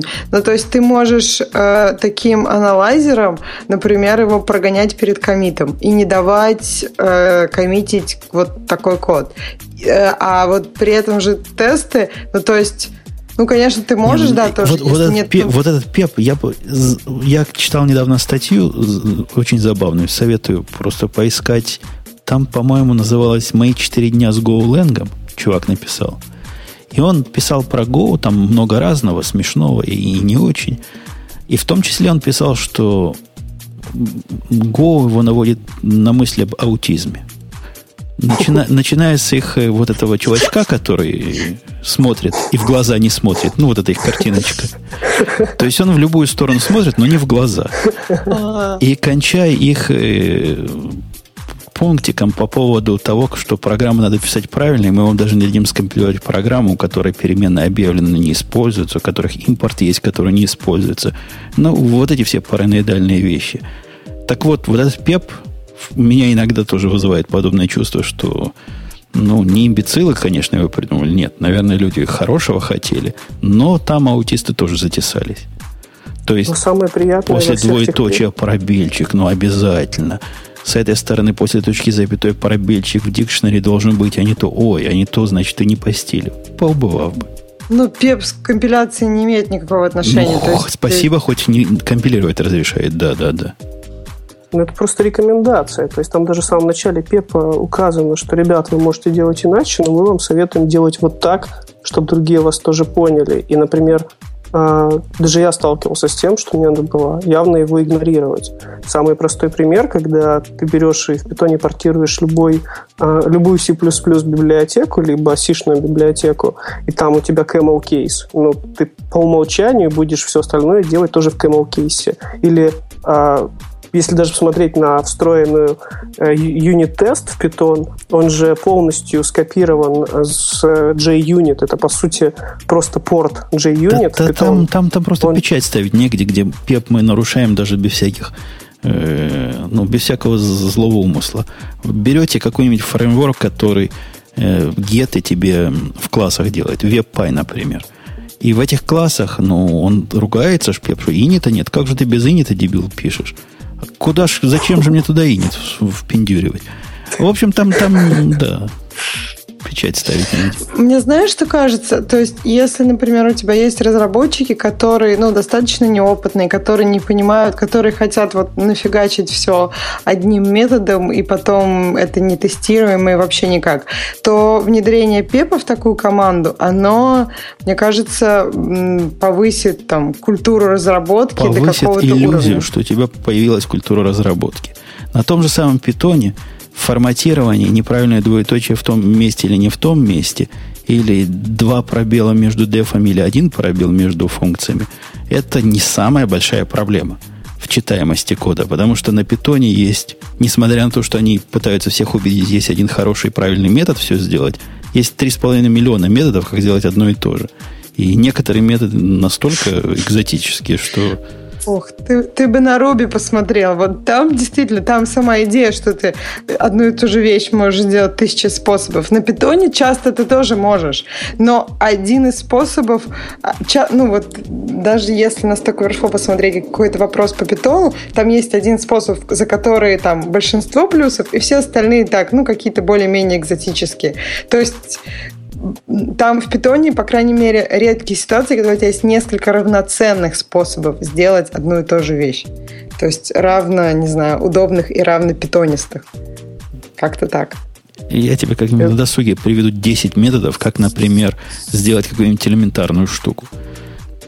Они будут включать какой-нибудь обычный императивный стиль, какой-нибудь полуфункциональный стиль, какой-нибудь стиль с недобитыми лямбдами, какой-нибудь стиль с особым механизмом типа list comprehension, который у них есть. И все ну, это будет делать то же самое. же, что вот что такой более-менее лямбдовский, достаточно компактный, но в то же время еще понятный путь э, будет самым, ну, наиболее используемым, используемым и наиболее каким-то интуитивным для питона. Да, Разве нет? нет? Я согласна, что ты это же ты поможешь писать. Но... Да нет, функционально в питоне выглядит приотвратно. Ну, просто приотвратно. Посему красивым он точно не будет. Ну, а насколько понимаем, зависит от того, видели ли вы подобные вещи в других, более элегантных языках. Что там дальше у нас есть? Так, дальше у нас, что Nginx, э, пере, компания Nginx перенесла в, коз, в кодовую базу HTTP сервера ре, реализацию системы балансировки, которая раньше была только в Nginx+. Я не знаю, наверное... Не, не, не совсем должны... балансировки, балансировки TCP соединений. TCP соединений, да, да. Как да. реверс прокси, он используется просто везде. То есть HTTP он умел балансировать туда-сюда уже всегда. А теперь он сможет к такой низкоуровневой относительно э, балансировщик TCP соединений. Ну, прикольно. Хотя как это к Nginx относится и как вообще это относится к вебу, я Может, это для каких-нибудь веб-сокетов надо? Я не знаю, зачем это надо. То есть, зачем это надо впендюривать в Nginx, я имею в виду? Я не очень понимаю. Молодцы. В общем, молодцы. Да, я думаю, надо просто порадоваться. Ну, то, что за деньги было, теперь стало бесплатно, и всегда это радость. Это всегда приятно, да. Это считает, ты стал богаче на столько денег, сколько раньше нужно было заплатить за Nginx Plus. Да нет, Я не знаю, было наверное, последнее... прокси взять за бесплатно, он все это делал тоже всегда. Ну так это нужно а же люди, брать. которые Nginx Plus покупают. Не знаю, ну я таких не встречал, но, наверное, есть. Наверное, Я тоже будет. никогда не слышал о таких. Может, интерпрайзы приходят и просят, нам, нам нужен продукт ваш, мы его любим, но мы привыкли платить за все. Нельзя ли вам заплатить? А вы нам за это то же самое дадите, но, например, пообещаете поддержку. Но плюс. Ну, плюс. Ну, плюс, да. Главное, плюс в конце. Так, главное плюс. И последнее, наверное, за, за что хоть кто-то голосовал, это выпуск открытой P2P-системы SyncThing э, 0.11. Это, э, я так понимаю, что-то типа э, компетитора BitTorrent Sync. Ну, то есть это похожий продукт. Кто-нибудь смотрел на него? Женя, ты смотрел на SyncThing? SyncThing, я, я же перешел с BTSync на SyncThing. Он еще так, тогда был 10, 10 чего-то. И, угу. ну, ну, прикольно. Я даже не знал, что он вышел новый. Надо внимательно да, посмотреть, что там значительный хорошего. прямо-таки релиз. Значительно. Да, посмотри. Будем, будем Видишь, смотреть. Как тебе полезно что-то сказали. Выглядит он, конечно, странно. Да не, он хорошо Ну, выглядит. Он брау- браузерный такой, симпатичный и работает. Ну, работает. Работает. Сейчас зайду специально посмотреть. Он уже предлагает, он же сам обновляется. Он такой, знаешь, тоже хипстерский. Ну что, на этой позитивной ноте? Ну, я думаю, если гости не хотят чего-то добавить по, по произвольной теме или по любой обозначенной гости, хотите? Не хотите? Нет, нет, вполне. Вполне много тем Вполне покрыли. Окей, тогда я буду с вами прощаться. Напомню, что просто пришли два человека. Два человека с улицы практически. Хотя, конечно, на улице таких не найти. Пришел Будам и пришел Дмитрий, которые просто поддержали. Мы бы с Ксюшей, наверное, закрыли лавочку без вас сегодня. Может, не Да, закрыли было бы. очень интересно послушать. Будама, прямо приходи. Интересно Спасибо послушать. большое. Ваши споры с. Антоном. Когда еще не отказывал. Да, прийти к нам, дорогие слушатели, просто. Я, я даю клич, а вы говорите да-да-да-да. А если сами не смелые, просто вот как этот добрый человек, который напомнил мне, что Будам там готов прийти, возможно. И да, свяжемся, организуем, и все будет хорошо. Ксюша, спасибо, что пришла, хотя, конечно, наказание тебя в следующий раз ожидает жестокое, кара суровая. Все требуют фотографию. Надо мне когда-нибудь все-таки написать где-нибудь себе радиоты и послать куда-нибудь фотографию. Во, во, Да. во. И тебе, Дмитрий, спасибо. В общем, на этом все. До следующей недели. Услышимся. Приходите еще. Будет выпуск. Уже, уже будет гиковский. Следующей неделе это уже первое число будет. Да, следующая неделя это даже уже будет второе число. Окей. То Ура! есть, если вам этот выпуск казался сложным, то, наверное, на следующий не приходите. Он будет гораздо сложнее. И слова там будут разные, такие противные звучать. Не всем понятные, но приличные. Все, пока. До следующей недели. До свидания. Всем Это пока. шоу создано при поддержке Digital Ocean. Digital Ocean – провайдер доступного облачного хостинга. Всего за 55 секунд и 5 долларов в месяц вы можете создать свой облачный сервер в одном из дата-центров, расположенных в Нью-Йорке, Сан-Франциско, Амстердаме и Сингапуре, и управлять им с помощью простой, интуитивно понятной панели управления или воспользоваться мощным API. Начните прямо сейчас. Введите промокод радиодефис при регистрации и получите 10 долларов бонуса на аккаунт.